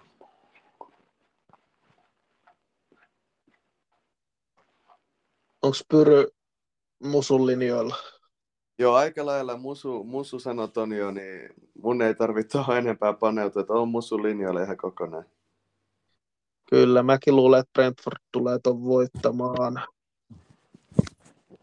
Manchester City Bournemouth, no en mä tiedä mitä tuosta voi sanoa, eiköhän City voitot joku 5-0 väittäisi. No joo, varmasti vitsi. Mä pelkään, ei pelkää, mutta musta tuntuu, että mahdollisesti jopa enemmänkin, mutta vähintään vi- neljä maali tekee City mun mielestä.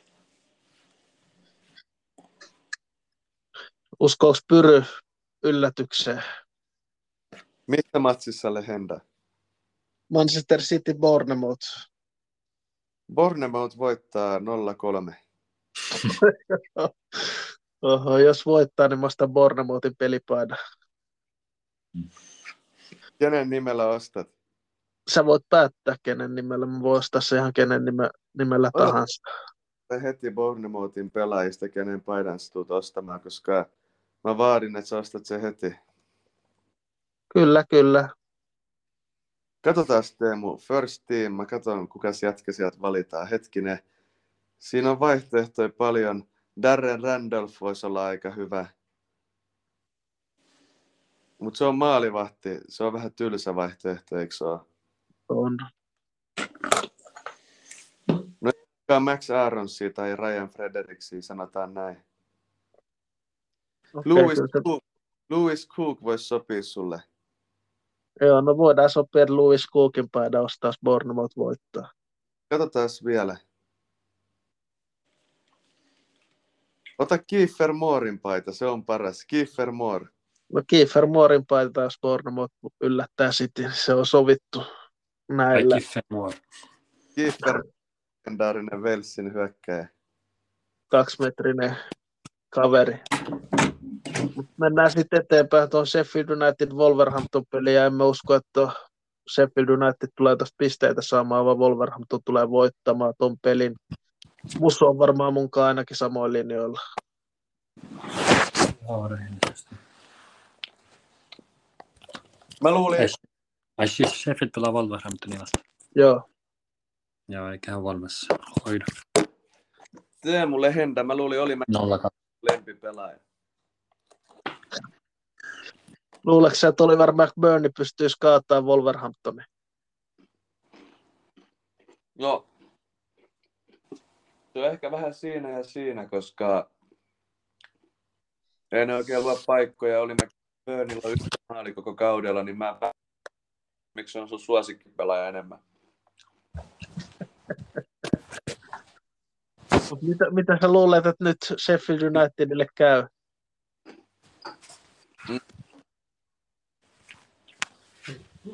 Mä leikkaan tasapeli. Yksi, yksi, kaksi, kaksi. Se voi olla taistelu tasapelikin, mutta jotenkin mä uskon, että Wolves tulee silti voittaa. Sitten toi Burnley Crystal Palace. Saisiko Burnley vihdoinkin hanat auki Crystal Palaceen vastaan, joka kärsii loukkaantumista tällä hetkellä? Ei, mun mielestä Christian Palace ei häviä ainakaan. Mä vielä semmoisen safety.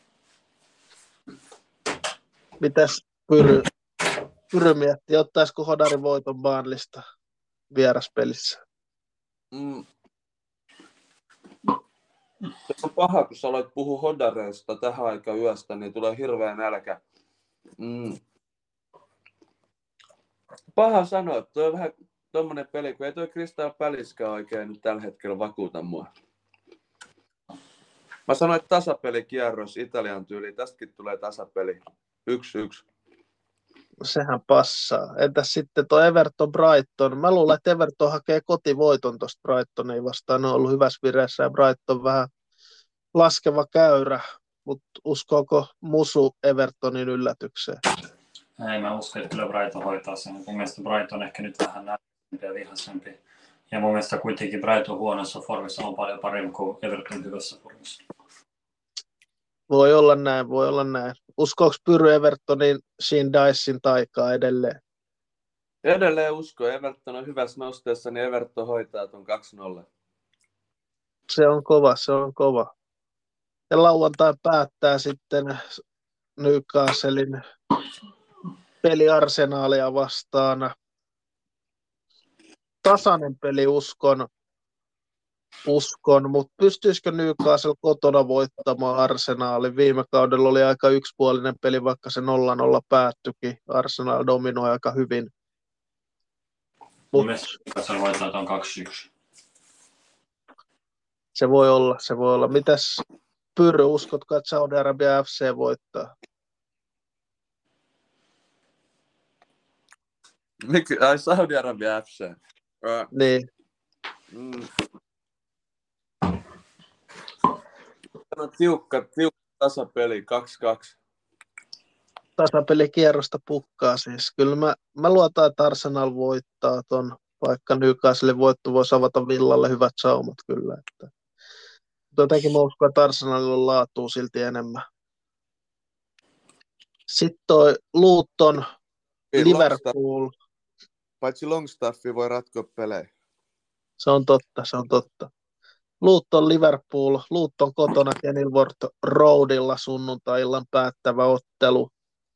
Pystyisikö Luton hakemaan, jo- ottaa Mm. jotain Liverpoolista pisteen esimerkiksi?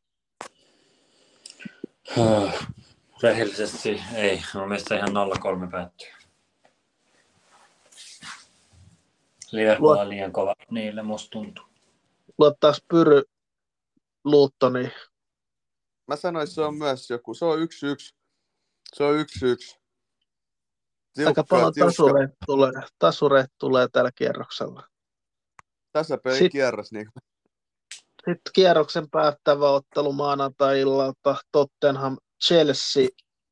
Mä sanoisin, että Chelsea on jopa saumat, koska musta tuntuu, että Chelsea pelaa paremmin tällaisia jengejä vastaan, jotka yrittää pelata futista.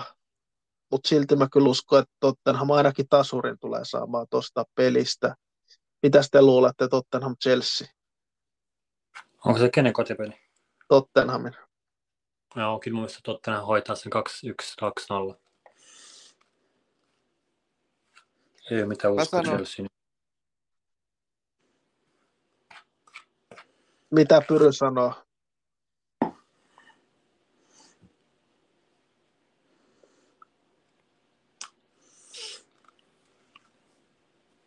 Pyry katus.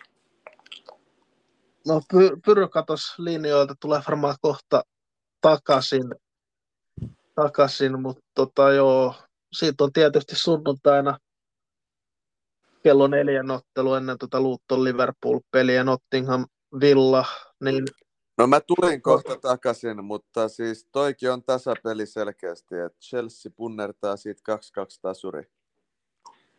paljon tasureita, mutta onko seuraava peli myös tasuri, eli Nottingham Forest Aston Villa, onko se myös tasuripyry? No Aston Villa on valioliiga kuumin seura tällä hetkellä Spursin kanssa, niin kyllä Villa hoitaa selkeästi. Mä luotan, Villa hoitaa 4-0. Mutta se on muuten totta, mitä Pyry sanoi, että Villa on valioliigan kuumin jengi. Villalla on, Villalla on 16 pistettä edellisestä kuudesta pelistä. Tottenhamilla on saman verran, mutta Villalla on parempi maaliero. Jep. Just näin. Mä sanon sen takia 4-0. Mä luotan siihen, että ei se ole mikään vitsi, koska en mä tiedä rehellisesti, onko Villalle tällä hetkellä pysäyttää. Mä en usko, että Citykään pystyisi tällä hetkellä vastaamaan ehkä Villalle, jos mä oon ihan rehellinen.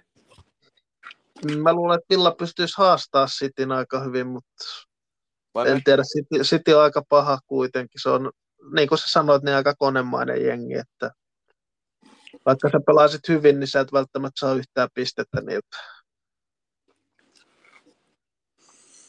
Mutta mit, mitäs, pyr, äh, mitäs Musu mieltä Nottingham Forest Villa, pystyisikö Forest haastamaan Villaa?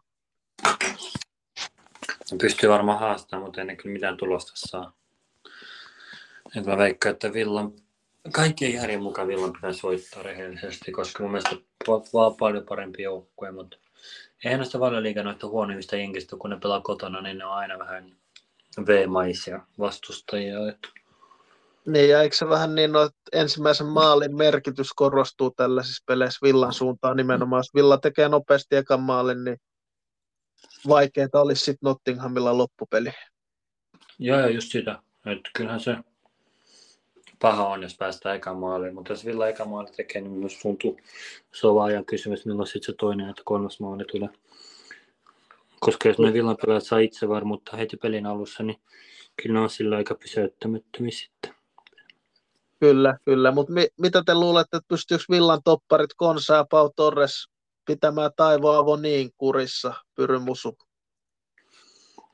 Kyllä mä uskon, että ne pystyy. Mutta Taivo aivan niin on kyllä hyvä pelaaja, että se on hyvä nostoteemu. Että se voi luoda uhkaa rehellisesti. Totta, totta. Ja siellä on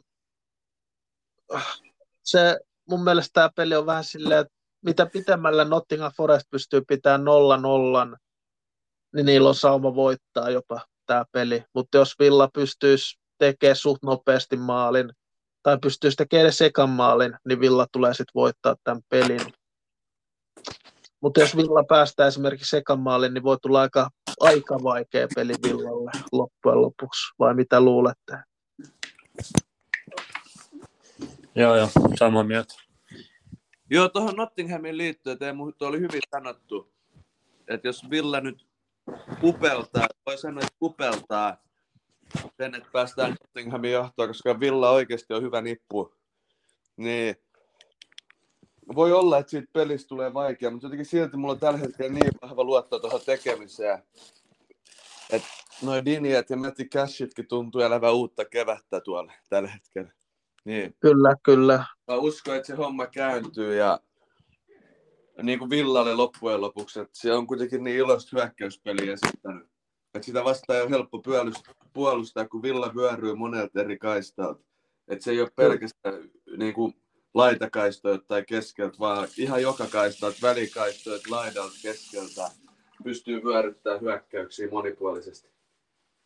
Kyllä, kyllä, mutta ei Nottingham varmaan ihan täysin ilman mahdollisuuksia. On siellä kuitenkin Nottinghamilla tämä kaksikko Gibbs White ja Taivo Avoni, jotka pystyisivät pelaamaan mun mielestä paremmassakin se seurassa, niin ne on varmaan ne kaksi pelaajaa, jotka jos Nottingham jotain aikoo saada, niin niiden pelaajien pitäisi sitten suorittaa aika hyvin tässä pelissä. Toi Gibbs White, se on kyllä kova jätkä. Siihen se Rodrikin turhautui, kun ei pärjännyt Gibbs Whiteille. Niin piti, Totta, totta. piti alkaa vapaa-ottele kesken fudismatsia. Toi Rodrigi on kyllä yksi idiootti, en arvosta tommosia ihmisiä ollenkaan. Se on, se on just näin, se on just näin. Mutta tuosta Nottinghamista puhe ollen, niin Nottingham-legenda, Nottingham-legenda uh, Jesse Lingard kävi Steve Jean al Etihadin testeillä, mutta sinne ei tullut soppariin. Joo, ilmeisesti palkkapyyntö oli liian kova. Vittu, kelaa mihin tämä maailma on mennyt. Saudit ei pysty maksamaan tolle rahaa. Niinpä on tämä maailma mennyt hulluksi, on tämä maailma mennyt hulluksi. Mutta toisaalta ehkä Lingardinenkin pelaaja ehkä pyytää vähän liikaa, koska ajatellut, että se on samaa tasoa kuin Ronaldo tai tämä. Totta, totta. Koska ei saa, Ei voi kiistää. ei Sauditkaan Teemu ostaa, ei ostaa Bemari, niin kuin esi- tälleen vertauskuvallisesti ei osta Skodaa Bemarin hinnalla. Kyllä ne sen Bemarin ostaa, eikä Skodaa. Eikä ne maksa Skodasta Bemarin hintaa, vaikka rahaa on. Ei kukaan tyhmästi rahaa kuitenkaan halua käyttää.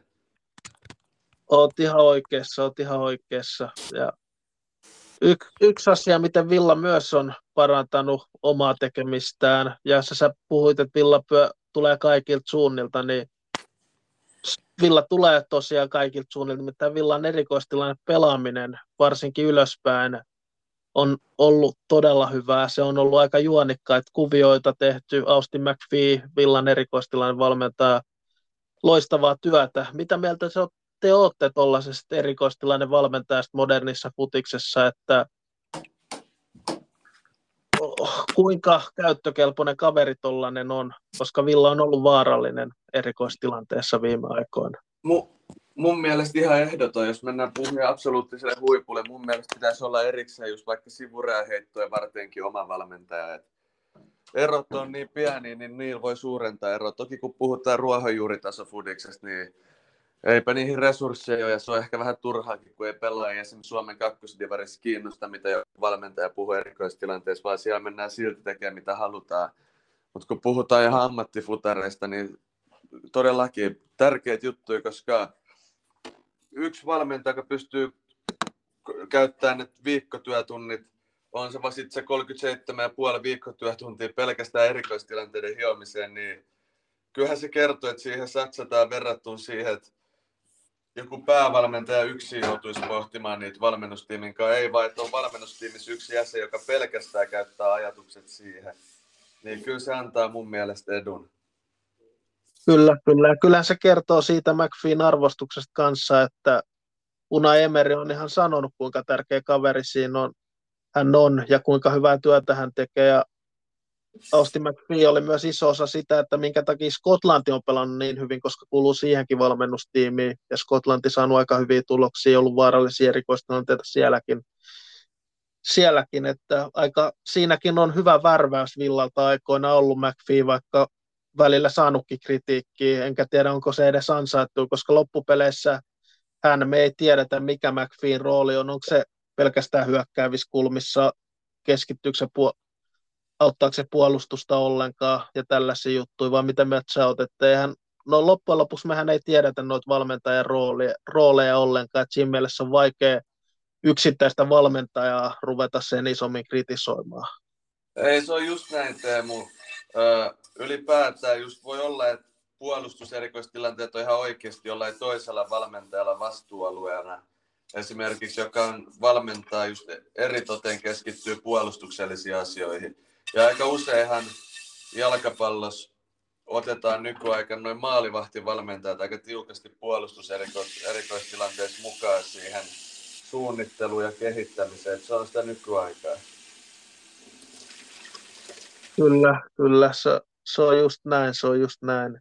Mutta toi on kyllä mielenkiintoista, miten nuo resurssit on valioliikassa mennyt eteenpäin. Tai no, varmaan resursseja ollut, mutta alettu panostamaan tommosiakin juttuihin, jotka on loppupeleissä aika tärkeitä niin kuin, että oikeasti on valmennusresursseja paljon ja niitä hyödynnetään ja hyödynnetään teknologiaa. On, totta, totta. Ei ole enää kivikautinen asenne, kuten Danny Murphylle, joka sanoi, että hän ei ymmärrä, miten tollaisia, tyyp, valmennuspestejä on, että on joku erikoistilanne valmentaja. Ja onneksi maailma menee siinäkin mielessä eteenpäin, että ei tuollaiset dinosaurukset enää vaikuta tuolla jalkapallopiireissä niin paljon. Ei, mutta sekin on musta typerää, että miksi sanot tämmöisen kommentti, koska mitä huonoa erikoistilanne valmentajalla, valmentajasta voi olla, jos joku yksi ihminen käyttää työtunteja pelkästään erikoistilanteisiin, niin mikä miinus siinä Teemu voi olla, tiedätkö, joukkueen kannalta?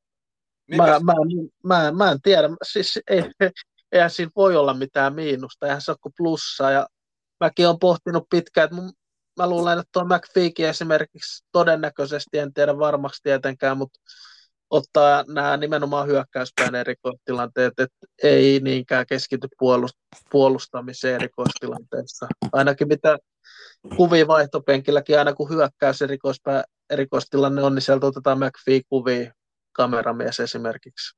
Niin, Emerin kanssa kuiskuttelemassa. Niin, eikö sillä McPheellä ole se pieni näyttö siinä edessä?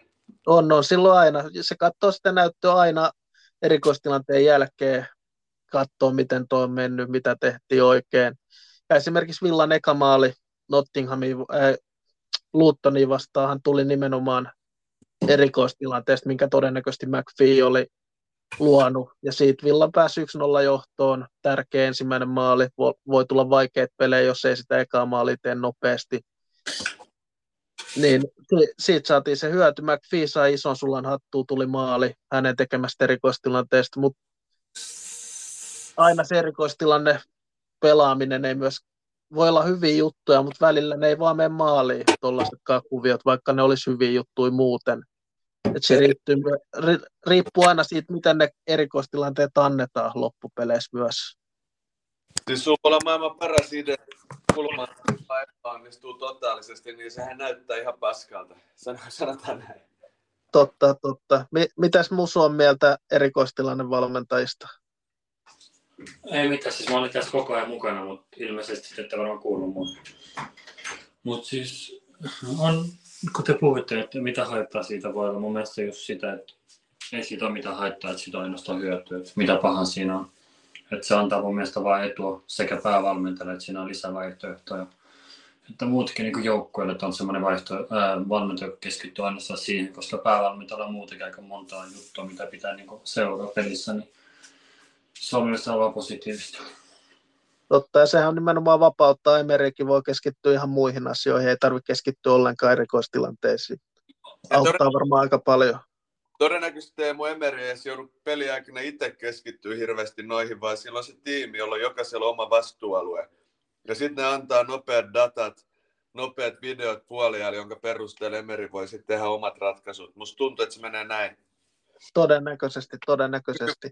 Et siinä heti kun mennään koppiin, ennen kuin Emeri menee koppiin, saattaa käydä jollain, jollain katsoa nopeat klipit jostain ja nopeat nostot apuvalmentajilta tai valmennustiimiltä. Sitten sen perusteella silloin itselle ehkä vahvistava näkemys tai sitten tämmöinen omille ajatuksille tai ylipäätään jotain tuommoista. Mä veikkaan, että tuolla absoluuttisella huipulla aika pitkälle tota, nykyaikana.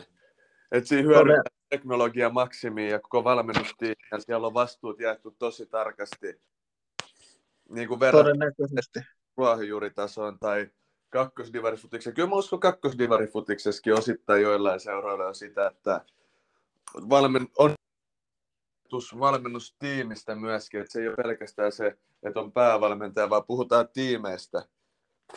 Koska nehän tiimit siinä ympärillä auttaa sitä päävalmentajaa aika vahvasti. Siksi päävalmentaja tykkää tuodakin on koska toimintatavat ja tavallaan ne vastuujat on sille... koska mun mielestä vastuuvalmentaja tuommoisen huippumanagerinkin tärkeimpiä tehtäviä on se vastuujako oman tiimin kesken. Että miten se pystyy hyödyntämään ne muiden ihmisten osaamisen ja resurssit ja tuoda ne oman tiimin jäsenten vahvuudet esille, tiedätkö? Koska totta kai, puhutaan Kyllä. joku pillaan vetää treenejä, on joku tempopeli. Siellä saattaa olla joku apuvalmentaja, jonka vahvuus on siinä, että se pystyy omalla tekemisellä nostamaan se pelin tempoa vielä huikeasti korkeammalle. Sitten taas voi olla joku apuvalmentaja, joka pystyy tuommoisissa taktisissa jutuissa käymään läpi, osaa kertoa taktiset jutut ymmärrettävällä tavalla pelaajille – että eihän siihen mene, että Emeri, Emerihän johtaa se homma, mutta kyllähän se määrittää ne apuvalmentajat tai valmennustiimin jäsenet, jotka vetää niitä harjoitteita loppujen lopuksi. Kyllä, kyllä. Se on, se on just näin niin kuin sanoit. Että tavallaan tämmöinen no. ihmisjohtaja, tiedätkö, tiimijohtajuus, team leader tai tämmöinen homma aika tärkeä tuossa huippumanagerinkin tehtävässä.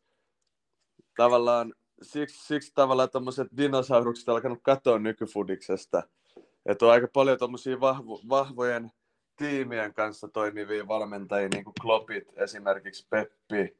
Ihan jos lähdetään luettelemaan, niin kuin suuri osa valmentajista toimii tiimeenä. Kyllä, kyllä. Mutta mi- mitä te luulette, että nykypäivänä, koska pelaajatyypit, pelaajapersonat on myös muuttunut sen verran, että kuinka, paljon, kuinka tärkeää nykypäivänä verrattuna entisaikaan on se, että on hyvä ihmisjohtaja, valmentajana, että osaa kohdella pelaajia tietyllä tavalla, koska ennenhän se oli sitä, että huudettiin pelaajille ja ne, ne meni suunnilleen kentälle, teki tasan sen, mitä valmentaja käski. Mutta nykyään on uusi sukupolvi, vähän ehkä kyseenalaistetaan joskus valmentajaa ja näin eteenpäin. Et... Niin, onhan se muuttunut Teemu ihan totaalisesti, eli elämän osa-alueet. Puhutaan vaikka ihan normaalista työelämästä tai kaikesta, niin sehän ihmisjohtaminen korostuu nykyaikaan huomattavasti ja se on ehkä tärkeä juttu, että tuommoiset dinosaurukset on kadonnut esimerkiksi jopa bisnesmaailmastakin, vaan enemmän sitä ihmisjohtamista painotetaan ja se on muuttanut maailmaa aika lailla ja se ihmisosa, ihmisjohtamisen ja ihmistuntemus on ehkä tärkeimpiä ominaisuuksia nykyaikana niin kuin tuommoisessa NS-esimiesasemassa tai johtavassa asemassa oleville henkilöille. Tai niin mä itse näkisin se itse asiassa. Kyllä, Tuossa- kyllä. Tuossa meillä koulussa luennollakin oli joku palvelujohtamisen kurssi, niin siitä oli aika paljon juttua just. Oli pelkästään kurssi, joka oli keskittynyt tuohon ihmisjohtamiseen. Siinä käytiin tätä aika paljon läpi ja itse asiassa mä aika lailla ennenkin ollut samaa mieltä, että se ihmisjohtaminen ylipäätään työelämässä just tommosessakin semmoinen nykyajan trendi, mikä on melkein pakko händlätä, koska ihmiset on muuttunut, sanotaan vaikka viimeisen 15 vuoden aikaan ihan älyttömästi. On, on. Si- sitäpä ei voi kiistää ollenkaan, mutta vi- Villan avaus varmaan tulee, et, ei tule varmaan ole muutoksia sen isompia. Eli, eli, eli va- vaan yksi kysymysmerkki Villalla on, että kuka aloittaa vasempana laidalla? Mitä te luulette, että Bailey, Chaniolo vai Tiilemans, kuka noista kolmesta on avauksessa? Kyllä mä veikkaan, että se on Bailey. Mit, mitä, onko se samoin linjoilla pyr? Mä voisin jopa nähdä, että se on Saniola tai Tiilemans itse asiassa. Okei, okei. Luul, luuletko sä Pyrö sitä, että ehkä parempi tuollaista todennäköistä matalaa blokkia vastaan Chaniolo tai Tiilemans olisi parempi vaihtoehto? Kyllä joo, sen takia just ei ole välttämättä Bailin tyyliselle pelaajalle, koska Bailey on aika yksipuolinen jätkä loppujen lopuksi. On, mutta täytyy sanoa se, että mäkin kritisoin Bailey ihan ekojen pelien jälkeen, mutta ehkä liian hätäisesti, koska on ollut ihan helvetin hyvä Bailey siis viime aikoina. On, on siis, ei, en mä sitä meinaa, se on ollut tosi hyvä, mutta ei vastustaja vastaan. Et mä näkisin ennemmin semmoista vastustajaa vastaan kentällä, missä on paljon tilanteenvaihtoja, semmoinen peli ja tiloja, mihin hyökätä. Sanotaan näin. Kyllä, kyllä. Mä, mä oon vähän sun kanssa samoin linjoilla, mutta toisaalta mä luulen, että Emeri saattaa ehkä Beilin laittaa avaukseen sen takia, että on pelannut niin hyvin, mutta en kyllä ihmettele yhtään, jos tekee ratkaisun, että laittaa Tiilemassi tai Saniolon, koska en usko, että Emeri sillä tavalla, Emeri todennäköisesti haluaa vaan voittaa ton pelin, että ei kiinnosta, onko joku pelannut hyvin aikaisemmin tai ei. Ei, ja mä uskon, että Tielemansillekin olisi hyvä saada vähän ehkä enemmän minuutteja, koska on europelejä, eiköhän europeleissä mene jatkoon, valioliigas menee kovaa, niin niitä pelaajia kyllä pitää saada niitä minuutteja. Eihän Tielemanskaan liikaa saanut, ja nythän se tuli hyvin sisään. Niinhän tuli Beilikin, mutta ehkä toi olisi Tielemansille sopivampi peli, ehkä vähän luovempan pelaajana. Joo, se voi olla, ja pitää muistaa myös tosiaan kun sanoit, että Tiilemas tarvii minuutteja, niin se on myös tosiasia, koska esimerkiksi Douglas Luishan missaa seuraavan pelin, kun se ottaa keltaisen kortin. Tai seuraavan pelin, missä ottaa keltaisen kortin, niin missaa sitten sen jälkeen sen pelin. Eli, eli, eli siinäkin mielessä, että ei joudu suoraan kylmiltään avaukseen. Esimerkiksi jos Luis ottaisi nyt Forestiin vastaan keltaisen, niin missaisi ton seuraavan pelin. Eli siinä mielessä ehkä saisi tärkeät minuutteja, vaikka pelaakin europeleissä todennäköisesti aina täydet minuutit. Niin on, on, on, mutta europelit konferenssiliigassa ei ehkä kuitenkaan vastaa ehkä Temmolta ihan paljon liikaa meininkiä. Paljon tällä kaudella, koska niin, että kausi on pitkä, pois tulee, tulee loukkaantumisia. Jos on semmoisia jätkiä turhaan, mitä ei tarvita, niin hyvä on saada minuutteja jo tässäkin vaiheessa vähän valioliikassa, niin sitten tavallaan jos tulee tämmöinen loukkaantumissuma, niin sitten ei olla ihan kusessa. Kyllä, kyllä. Ja sanotteko vielä lopputulokset ja maalintekijät? Joo, mä sanoisin 03 ja Douglas Luis tekee kaksi ja Konsa tekee erikoistilanteesta yhden. Oho, oho, tuo tässä Southgate olisi katsomassa. Mutta mitäs, mitäs Pyry sanoo? Villa voittaa edelleen sen 4-0. Uh, Watkins tekee pari byyriä, Diaby tekee pari. Et niillä on semmoiset kekkerit pystys. Se kelpaisi, se kelpaisi erittäinkin hyvin. Mutta tosiaan Villas pelaa muuten varmaan ton pelin surunauhoissa, koska yksi iso villalegenda Charlie Aitken kuoli tässä sunnuntaina. Pelasi 660 peliä Villassa ja eniten pelejä, mitä kukaan on pelannut, niin ikävä uutinen. Pitkään Villa, Minuutin villalegenda.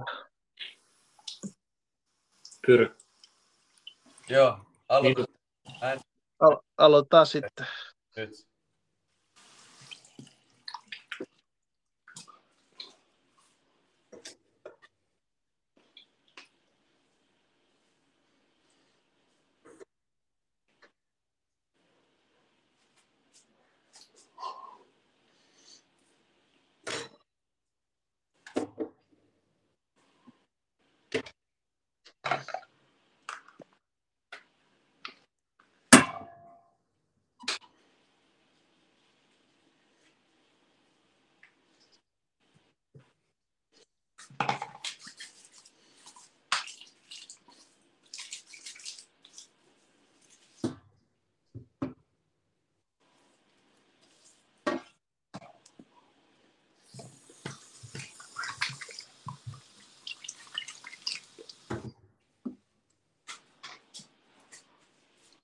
Noin rest in peace Charlie Aitken 660 ottelua yhdessä seurassa on aika huikea saavutus vai mitä?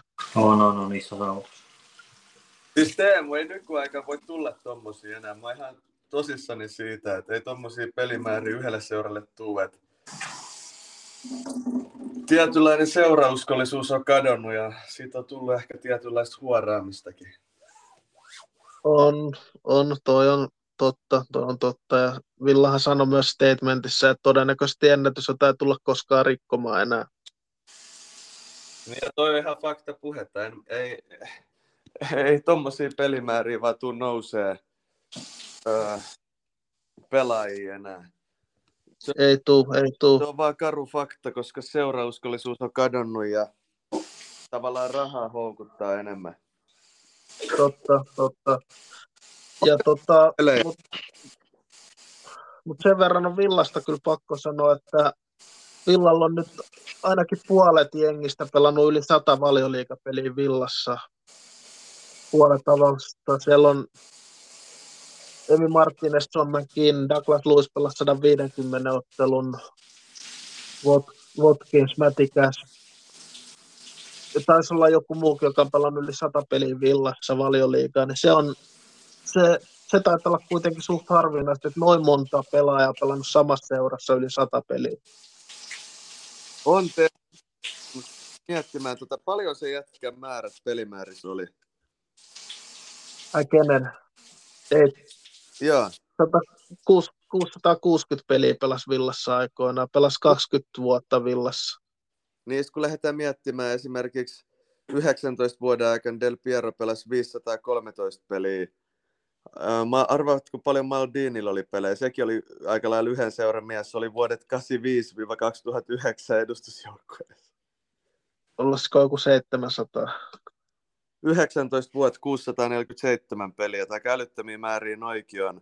Totti yhden seuran mies Roomassa 9217, osaatko arvata? Yli 700 luulissa ainakin. 618.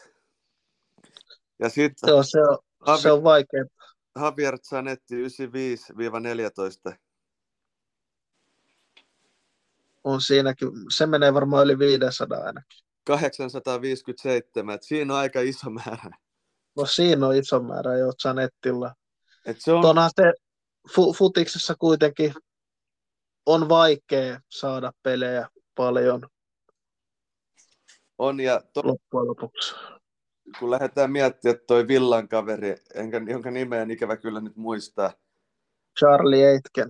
Charlie Aitken, pahoittelut siitä, että en muistanut, mutta jos lähdetään miettimään, kuinka niin kuin profiloituneet Maldini, Del Piero, Totti ja Zanetti on noihin yhteihin seuroihin, niin toi kertoo tuosta suuruudesta myös niin kuin Villan näkökulmasta. Kyllä, kyllä, nimenomaan. Että... Mutta jo, jotenkin musta tuntuu, että ei,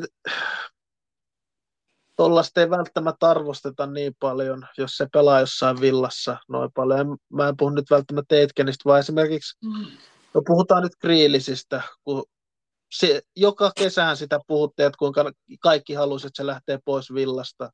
Että ne halusivat, että se lähtee pois yhdestä, ettei sitten tulisi yhden pelaajan, yhden seuran mies, niin mun mielestä, en mä tiedä, haluttiinko Gerardin lähtevän Liverpoolista tai Lampardin lähtevän Chelseastä tai Terin lähtevän Chelseastä?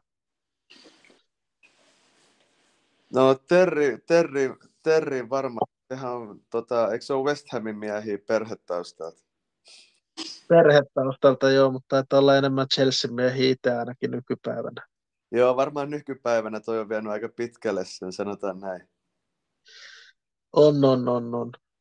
Mutta tosiaan, eiköhän tämä pitkä jakso ollut tässä paketissa, vai onko teillä vielä jotain tähän lähetyksen lopuksi? No ei, pakko, pakko vielä nostaa Teemu esille, että oikeasti toi Villan meininki niin kuin ollut ihan, no en mä tiedä, jopa yllättänyt mut rehellisesti. En tiedä, onko se yllättänyt sua Teemu, mutta että se on mennyt näin hyvin, se on yllättänyt. Mutta toivottavasti homma jatkuu samanlaisen. Olisi olisi kiva nähdä, jos Villa olisi ensi vuonna Champions Leagueassa, koska perinteikäs brittiseuraa, alkuperäinen Claret Blue, niin eikö se olisi kiva nähdä Teemu siellä? Olisi, sitähän tässä unelmoitu. Olisi kiva nä- kuunnella se Champions League-hymni Villaparkilla. Ja tosiaan, kun kysyit tuosta olisinko itse uskonut, niin en välttämättä olisi uskonut varsinkaan sitä, että Villan peli olisi kehittynyt näin paljon, mitä se on kehittynyt tässä kesän aikana, koska Villahan pelaa jopa ihan erilaista futista, mitä Villa pelasi jopa viime kauden lopun, mikä sujuu Villalta hyvin, että siinäkin mielessä, että on ollut aika moisenkin hyvä alku, varsinkin kun ottaa huomioon, että Villa hävisi kauden ekan pelin 5-1. Joo, se oli kyllä se, siinä vaiheessa mietin, että ei jumalauta, tai silleen, että mikä homma, koska se eka peli oli kyllä aika katastrofaalinen, mutta ehkä kaikki, jotka siinä nyt hermostu, tai ei hermostunut, mutta alkoi miettimään, niin ehkä hätiköi vähän, koska eka peli on kauden eka peli. Ja sen jälkeen, sen jälkeen Teemu homma on rullannut niin hyvin, että en tiedä, en tiedä oikeasti, että tai voi tulla pokaaleita tänä vuonna kotiin. Toivotaan, toivotaan. Onko Musulla vielä jotain lisättävää? Ei siis tosiaan pyrin kanssa samaa mieltä, vaikka vaan Luuttonista tulikin nyt voitto, niin kuitenkin mun mielestä Villan on ollut tosi hyvä. Että kuitenkin tämä on Villan painotteinen podcast ja muutenkin, niin pakko nyt olla ihan rehellinen ja suora. Villa on pelannut hyvin. Ei, mutta joku, voi sanoa, joku voi sanoa, että joo, voitti Luutto, niin kyllähän jokainen olisi voittanut, mutta ei, rehellisesti ei jokainen olisi voittanut. Ja yleensä noiden vaikeiden pelin jälkeen sä et aina voita sitä heikompaa joukkuetta vastaan, niin siinäkin on niin kuin, vähän niin kuin vahvuuden merkki. Mutta muuten joo, ei mulla lisättävä hyvä jakso. Pakko myös mainita, että sano. Saanko mä nostaa vielä yhden asian esille? Joo, legenda saat. No, nosta vaan. Mikä tämä Messi, Messi just voitti Ballon d'Orin äsken? Mitä Joo, mieltä, mitä mieltä ootte? Mitä ootte tästä voitosta? No siis pakko sanoa, että tuo Ballon d'Orin merkitys on nyt ehkä vähän ollut alempi, mitä on ennen ollut, mutta onhan se niin aika historiallinen määrä, kahdeksan se on voittanut, että siitä voi niin väitellä. Ja aitana Bon Matti sai naisista, mutta kun tuosta Messistä toki MM-kisat oli ihan huikea suoritus, sitä ei voi viedä sieltä pois. Mutta kun mä lähden miettimään tota PSGn kautta, ja sitten mä lähden miettimään, että sitten se lähti Jenkkeihin, niin en tiedä, vähän kaksipiippunen ajatus tuosta Messin valinnasta sen takia. Mun mielestä toi mm, ennen, mitä se on saanut ennen, on ollut paljon kyseenalaisempi kuin mitä nyt, koska mun mielestä nyt kuitenkin jo PSG ei mene ihan nappiin, mutta jos voittaa Argentiinan kanssa, rehellisesti pakko sanoa, että se itse kantoi ne voittoon. Et monet sanoivat, että joo, oli pilkku, mutta rehellisesti jos rikotaan, niin on pilkku. Mutta mun mielestä se oli niin iso voitto niille, että jos ei se, niin kuka, tiedätkö? Tai mun Se on, mielestä. Joo. Se on- Joo. Ehkä toi annettiin myös enemmän Messin uran vuoksi, että se sai vihdoinkin se MM-kullan. Niin joo, sen takia sanoinkin, se oli aika iso hetki niillä. Rehellisesti Ronaldon ei voi nyt ottaa, koska eihän ne tehnyt sille hirveästi mitään. Että Portugalin kai ei saanut mitään aikaiseksi lähti Ei. On just se, että en mä Ronaldo, mä olin just sanoin, että hän tuohon keskusteluun pitänyt nostaa, mutta sitten mä lähdin miettimään, että, että niin MM-kisojen voitto on se ihan hyvä meritti, mutta ei aina kuitenkaan MM-kisojenkaan voittaja ole usein saanut tota, Ballon d'Oria kuitenkaan, niin sitä mä lähdin vähän miettimään. Joo, kyllä se on semmoinen, että se on vähän semmoinen ehkä maku. Mutta musta tuntuu toi, tiedätkö, ei rehellisesti alkaa miettiä, niin kuka muu. Hollandia ehkä vähän liian naivi ottaa nyt, kun ne voitti City kanssa mestarien liigan. Et en tiedä, mun mielestä Holland oli ehkä toinen ehdokas. Niin en tiedä. Mun mielestä nykyfudiksessa on vitu tylsiä pelaajia, jos sä mietit, että kolmanneksi eniten ääri, niin sai Mbappe ja neljäs oli De Bruyne, koska De Bruyne on maailman tylsin kattoa pelaaja, maailman tylsin vittu. Joo.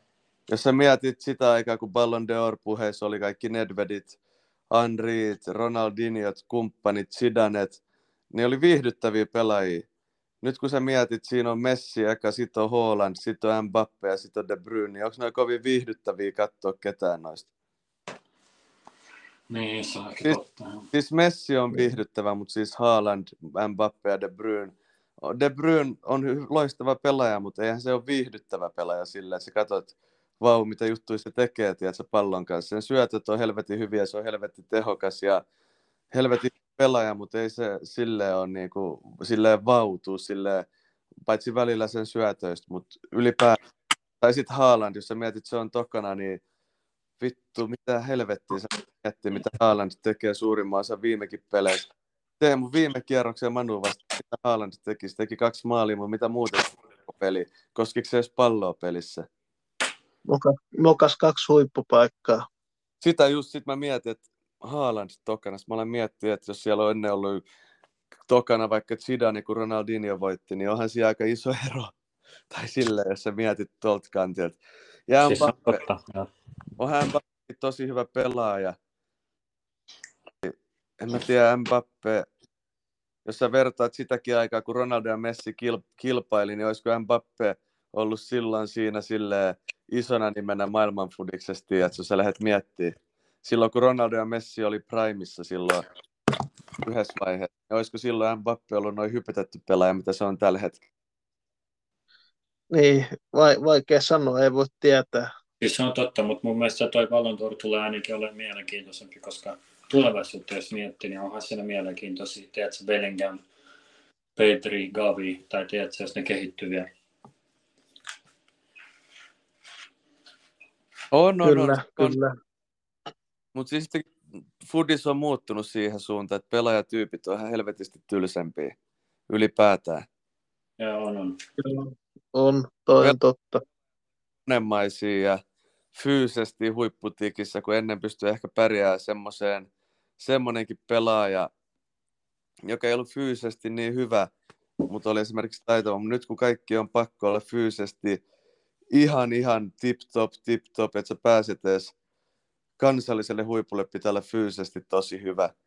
Et se on muuttunut tosi, tosi, tosi paljon jalkapallo ja sitten semmoiset ehkä lueve- luovemmat semmoiset oman tien kulkijat on vähän kadonnut fudiksesta, mitä oli kiva seurata just. Esimerkiksi Onne- Ronaldinho. Onneksi on vielä McGinpyr. No McGinney on kiva seurata, se ero on oikeasti massasta, niin sitä on kiva seurata, mutta eihän sekään, siis mä tykkään McGinnistä, mutta eihän se mikään taikuri on niin kuin Ronaldinho esimerkiksi tai kumppanit, jos sä lähdet miettimään, tai, tai sun lemppari Brassi Ronaldo. Koska olihan Brassi Ronaldokin oikeasti, kun sitä katsoo, olihan se ihan maaginen pelaaja, mitä se pelasi. Niin kuin oikeasti, jos sä mietit Brassi Ronaldon pelaamista ja sit mietit esimerkiksi, niin esimerkiksi Brassi Ronaldo, sä voit katsoa videoita koko päivän, mutta Hollandin video sä katsoa ehkä kaksi minuuttia, kun sieltä tulee puskuja ja täpin maaleja. Ei kyllä saisi kymmentä sekuntiikaan katsoa sitä. Sama juttu Mbappe aika yksipuolinen, että vaan juoksee täysiä pallonkaan. Väli lohittaa hienosti, mutta eihän tästä magiaa, magiaa tiedätkö, kun esimerkiksi jollain Brassi Ronaldolla, mitä se pisti puolustajia nippuun ekan kerran odottaa, pisti uudestaan ja pisti vielä viisi jätkää nippuun ja harhautti vielä maalivahdinkin askeleella ihan väärään suuntaan. Ne olihan se tietyllä tavalla semmoista maagista kateltavaa. Oli, toi on totta, toi on hyvä pointti. Mutta se on mennyt, pelaajat on nykypäivänä niin paljon urheilullisempia, että se, se ratkaisee enemmän kuin se, kuinka taitava sä oot. Se, se on musta outoa, koska tavallaan vittu nykyaikana on vittu helvetin vaikea mun mielestä alkaa miettiä, että kuka ansaitsisi Ballon d'Or. Okei, mä ymmärrän, että Holland on keskusteluissa noilla maalimäärillä ihan ansaitusti. Mutta sitten kun mä lähden miettimään, että onko se absoluuttisesti niin hyvä jalkapalloilija, että sen pitäisi olla tuossa keskustelussa mukana loppujen lopuksi. Mä mietin, tiedätkö Teemu? Mun mielestä ei ole. Munkaan mielestä ei ole, mutta se on kiistatonta, että se on ollut niin tehokas, että voiko sitä sivuttaa tuossa keskustelussa. Se on... Ei, mutta se voi olla ihan hyvä, hyvin joku 20 tuossa listauksessa. Niin vois, mutta Teemu, tommosilla maalimäärillä noita City esiintyy vuonna. Mä en tiedä yksinkertaisesti, voiko sivuuttaa tuommoista jätkää oikeasti keskustelusta. Ei, ei, ei varmaan voi. Ei varmaan vaikka, voi.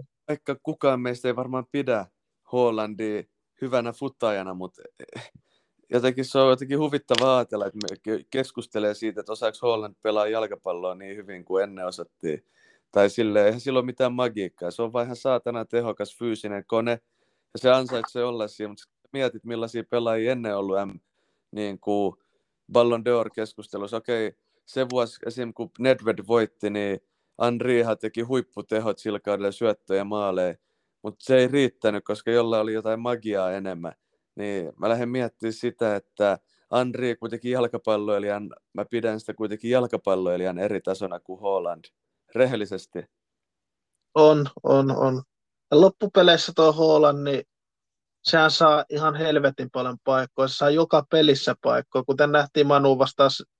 Siis, siis se missasi kaksi ihan avopaikkaa.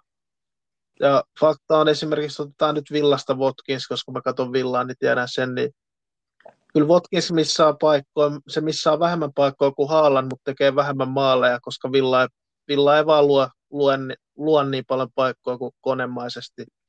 Että kyllä Watkinskin, mä veikkaan, että Watkins pääsisi 25 maaliin, pääsisi yli 30, jos osaisi vetää pilkkuja.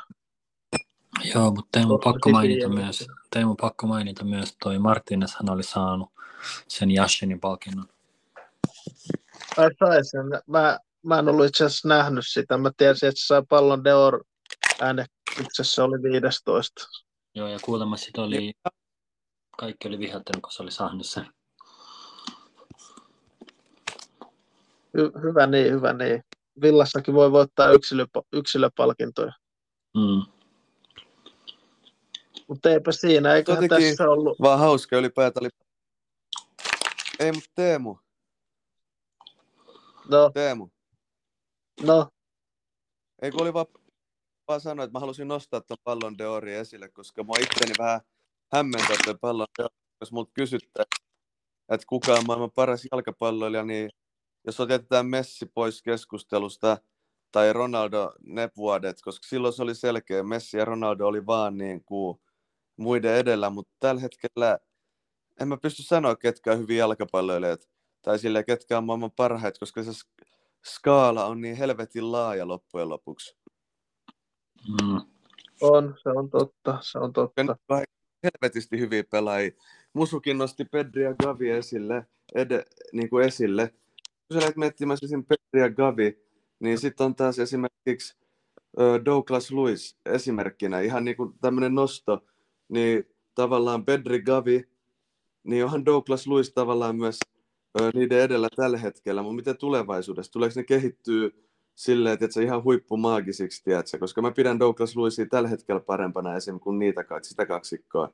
Et onko se niinku seurajoukkue tärkeä tuossa Ballon d'Orissa? Missä sä pelaat, niin tavallaan sitä kautta saat itsellesi myös ääniä enemmän.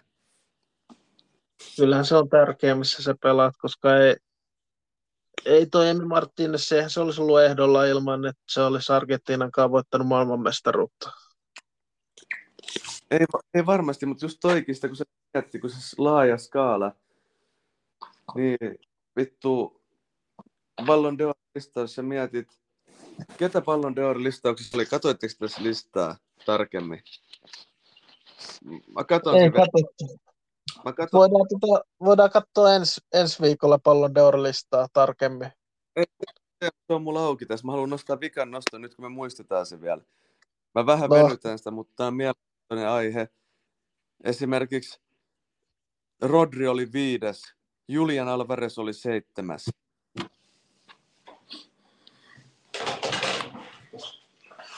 Tiedätkö? Jotenkin Joo. outoin, no, outoin nostoi niin kuin Randall Colomuani oli 28. Se oli vähän outo, se oli vähän outo rehellisesti. Nicolo Barella oli 27. Sen edellä oli esimerkiksi Antoine Griezmann, Harry Kane. Millä perusteella noi on? Onko ne ne toimittajat, jotka äänestää? Eikö tota, tota taitaa äänestää jokaisen maan manageri, eli päävalmentaja ja kapteeni? Koska, koska Teemu, rehellisesti mä väitän, että Lautaro Mart, no, no Martineskin, mutta Barellakin oli parempi kuin Antoni Griezmann ja Harry Kane viime kaudella. Mä väitän niin. Ja Lau, Lautaro myös. Voi, voi ihan hyvin olla. Voi ihan hyvin olla. Et millä perusteella noin valitaan? Okei, puhutaan menestyksestä, niin Inter menestyi ihan hyvin viime vuonna. Niin, Mit- niin menesty. Mitä Harry Kane voitti viime vuonna? Miksi se on noiden kaksikon edellä periaatteessa?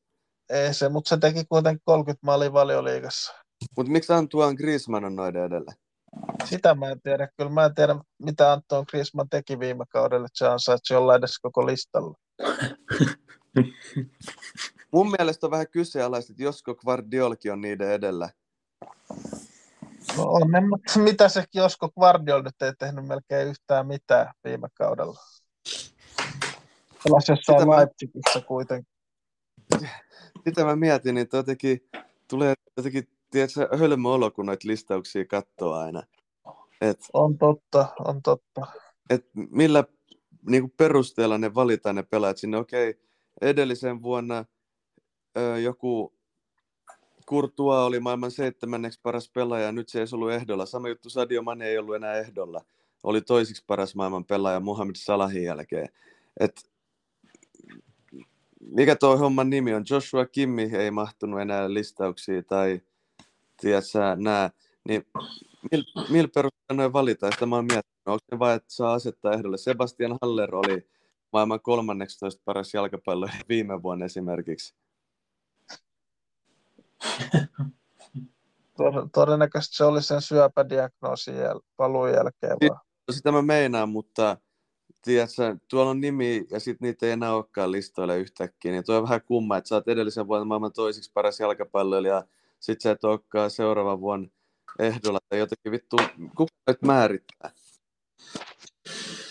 Niin, mä en osaa sanoa. Mä en ole niin paljon perehtynyt tuohon Ballon d'Orin systeemiin. Niin, rehellisesti mäkin voin, mä en, munkin mielestä toi kumma, mutta ainoa mitä mä voisin sanoa mun mielestä tänä vuonna Messerehdessä ansaitsi eniten kaikista. Joo, ja sitten naisten puolet mun on pakko sanoa, että toi Aitana Bommatti kyllä ansaitsi se. Kun katsoo sen pelaamista naisten MM-kisoissa, Teemu varmaan pystyy allekirjoittamaan sen.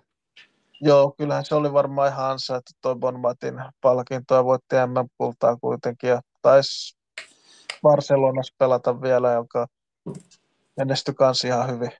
Joo, siis se oli ihan ansaittu ja se oli ehkä selkeä, mutta jos miettii paljon, että jotenkin, no Messi jo MM-kisat, tavallaan Messi oli hyvä valinta loppujen lopuksi, kun lähdetään miettimään, koska mun mielestä ei tuossa olisi ollut ehkä yhtään parempaakaan, kun tuota listausta katsoi ja ei ainakaan semmoista fiksua, mitä mä olisin pystynyt perustelemaan. Messin pystyy perustelemaan tuossa jollain. Mutta miten, mä, Joo, miten sä perustelisit, että joku Haaland, maailman paras pelaaja, okei se teki vitusti maalia, mutta kun sä katot Haalandia ja katot Messiä, niin kyllä siinä on vähän ero pelissä, vaikka toinen on yes.